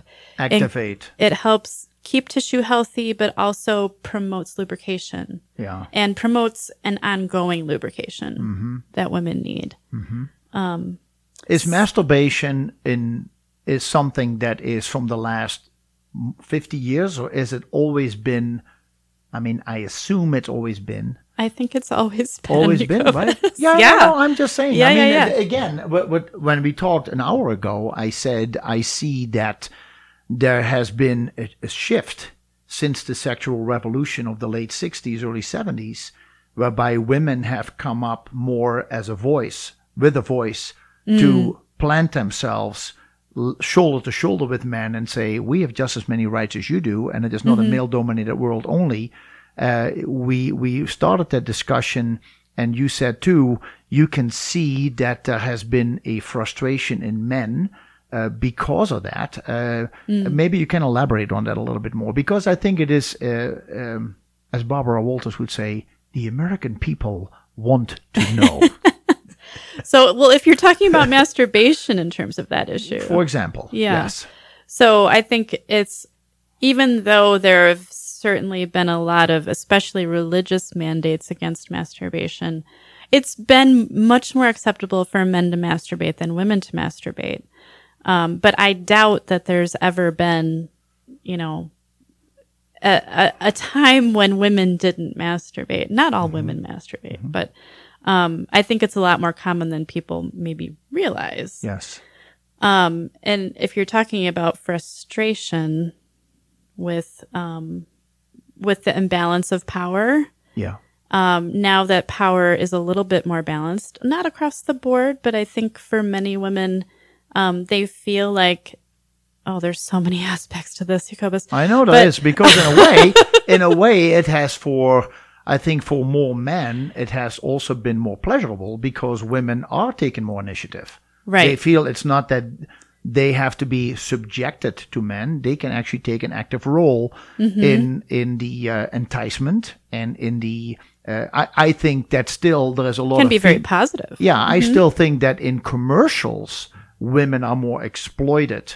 for their sexuality Oh, or their beauty than in men. So Yeah, Uh, it is sometimes funny how women say, "I want to be equal," etc., etc. But meanwhile, we see all these stories come out about, for example, in Hollywood or people in powerful positions who are simply abusing women uh, to get for women to climb the ladder. And it's a um, uh, so obviously sex sells, as we mentioned earlier. Sex can be the tool to to to get up higher. You know, It And can, It yeah. can, and that sets a bad precedent for women. But in general, I feel Mm-hmm. that women feeling more liberated and feel more, hey, I'll take an active role Mm-hmm. in my partners of in the relationship and how I feel about sex and talk about sex and and participate in it. And so I think it is in that way it is actually very positive for both partners. Yeah, definitely. I think that there, if you take it that way, it definitely can enhance um, male female relationships.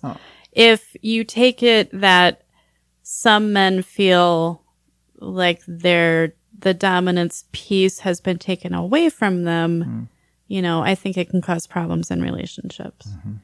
Um, so it's all about attitude and communication, and and that's why I think everybody should, you know, get used to talking about it because if mm-hmm. you don't talk about it, then things come out sideways. Yeah, exactly. Mm-hmm.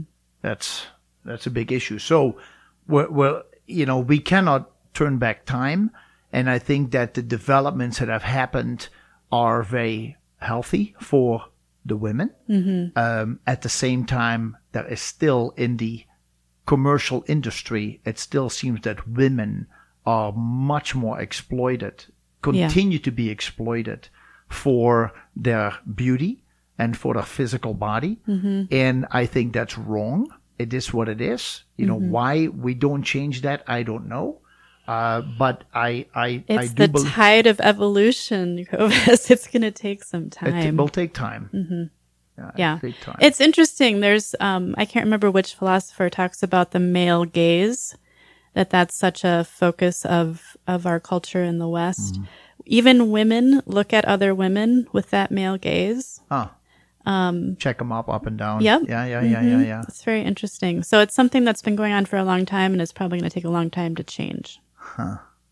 Gesundheit with Jacobus. I'm your host, Jacobus Holloway. With me in the studio, Dr. Robin Thompson, naturopathic physician, been in Bozeman since 2009. She owns Trillium Clinic at 2415 West Main Street. And uh, you can contact her there at uh, 219-0049 to uh, to get more information. Maybe set up an appointment with her about some of the issues that you feel in your life. Uh, today we are talking about uh, sexual health and the importance of sex, what it can do for the body and the mind and the spirit, and and just uh, the the body.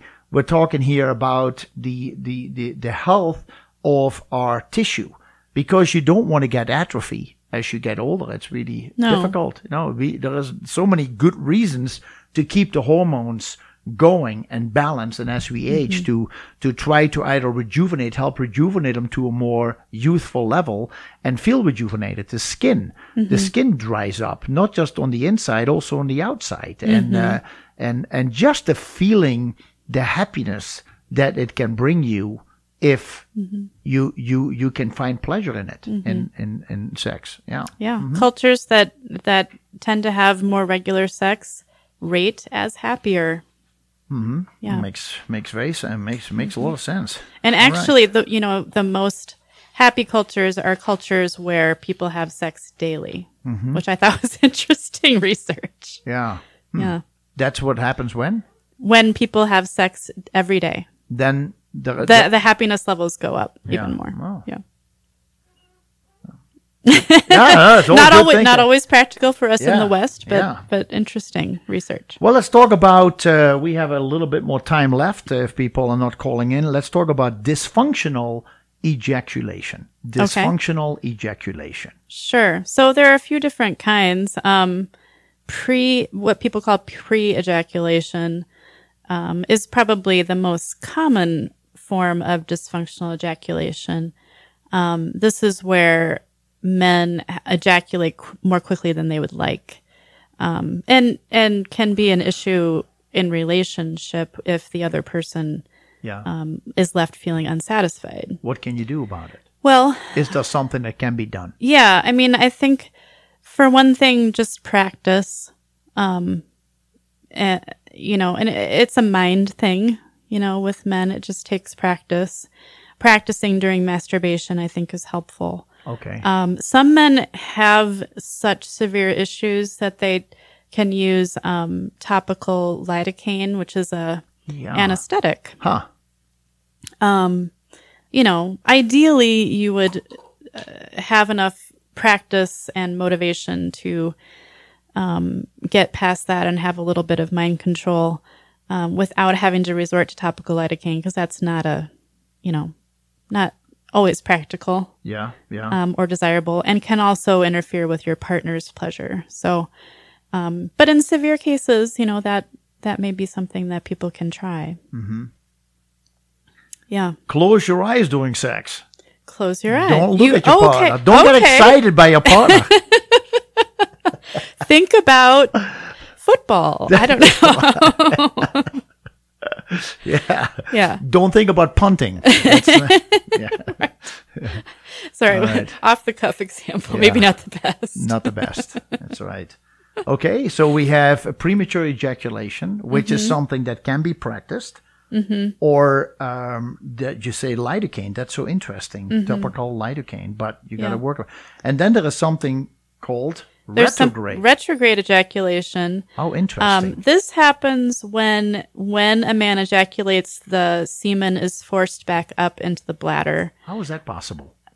because semen. muscular, uh, m- muscular. Uh, yeah, the a muscles work backwards or something. Yeah, it's just a spasming. Huh. Um, usually this happens in men who've had some sort of pelvic surgery or they have diabetes, so their their nerves get confused. Oh, wow. So diabetes causes nerve damage long term. This, is diabetes two. This is diabetes one, I would say more typically. Okay. Hmm. Yeah. Because there is nerve damage that's pretty pronounced in some of these men. Um, and so, you know, it's, I think it's interesting that some of the research has been done using over the counter medicines to help this, like Sudafed and Chlor-Trimeton, which are, um, cold medicines. Yeah, yeah. So for some reason, they seem to help this issue. Some men need surgery, you know, again, Um, They need surgery. they can have surgery to help with this issue. like, is it relaxing certain muscles internally or something, or what? You know, I would have to look more specifically at interesting. that. Um, I would say most of the the cases I've seen have been treated with medication, they, how interesting. but but I've heard that surgery is an option too. Yeah, I guess it depends on the cause. Yeah. You know. very interesting. Yeah. Never heard of it before. Yeah. It's really interesting. Yeah, but it can hurt. You know. Yeah. There are, uh, going through some of the research, I find out there are many ways for people to have safe sex. Uh, caller earlier was talking about HIV and AIDS. Um, one that I thought was uh, was really interesting is the origami condom.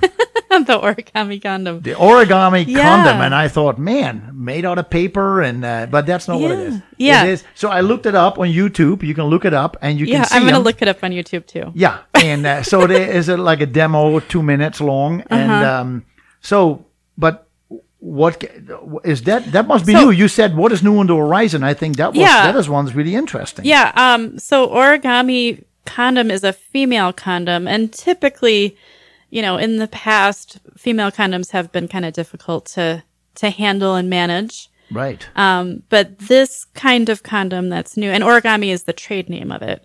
Um. Uh. It's copyrighted or whatever. yeah, Registered. trade- registered trademark. trademark. Registered trademark. Um, right. So this condom you insert and it unfolds once it's inside. Correct. And it also has um, a lubricant already on it. It kind of looks like an accordion. Yeah. The, the way it is, and then the outside, the top that stays outside the vagina Mm-hmm. is kind of pretty flat, and it is made in a way that even with uh, regular intercourse, it will not slide in or out. It stays it stays Mm-hmm. Right, in place. stays it's very safe. Yeah. Yeah, yeah, yeah. Interesting. Yeah, and you can. It shows you different ways to insert it because it seems a little bit more complicated because of the size. But uh, it comes with a stick, believe it or not. Some stick Mm. with a rounded top, and you can insert it. So very interesting. Well, I can't believe we're at the end of the hour. Uh, amazing. Well, thank you so much for being here today. Well, thank you for having me. Yeah, absolutely. And folks, uh, thank you all very much for listening. This was a, uh, a very interesting show of something very new. And uh, Dr. Robin Thompson, my guest today, Trillium Clinic is the number 219-0049 is her number. We're going to be over the air and we'll see you next week, Saturday again. Have a good weekend.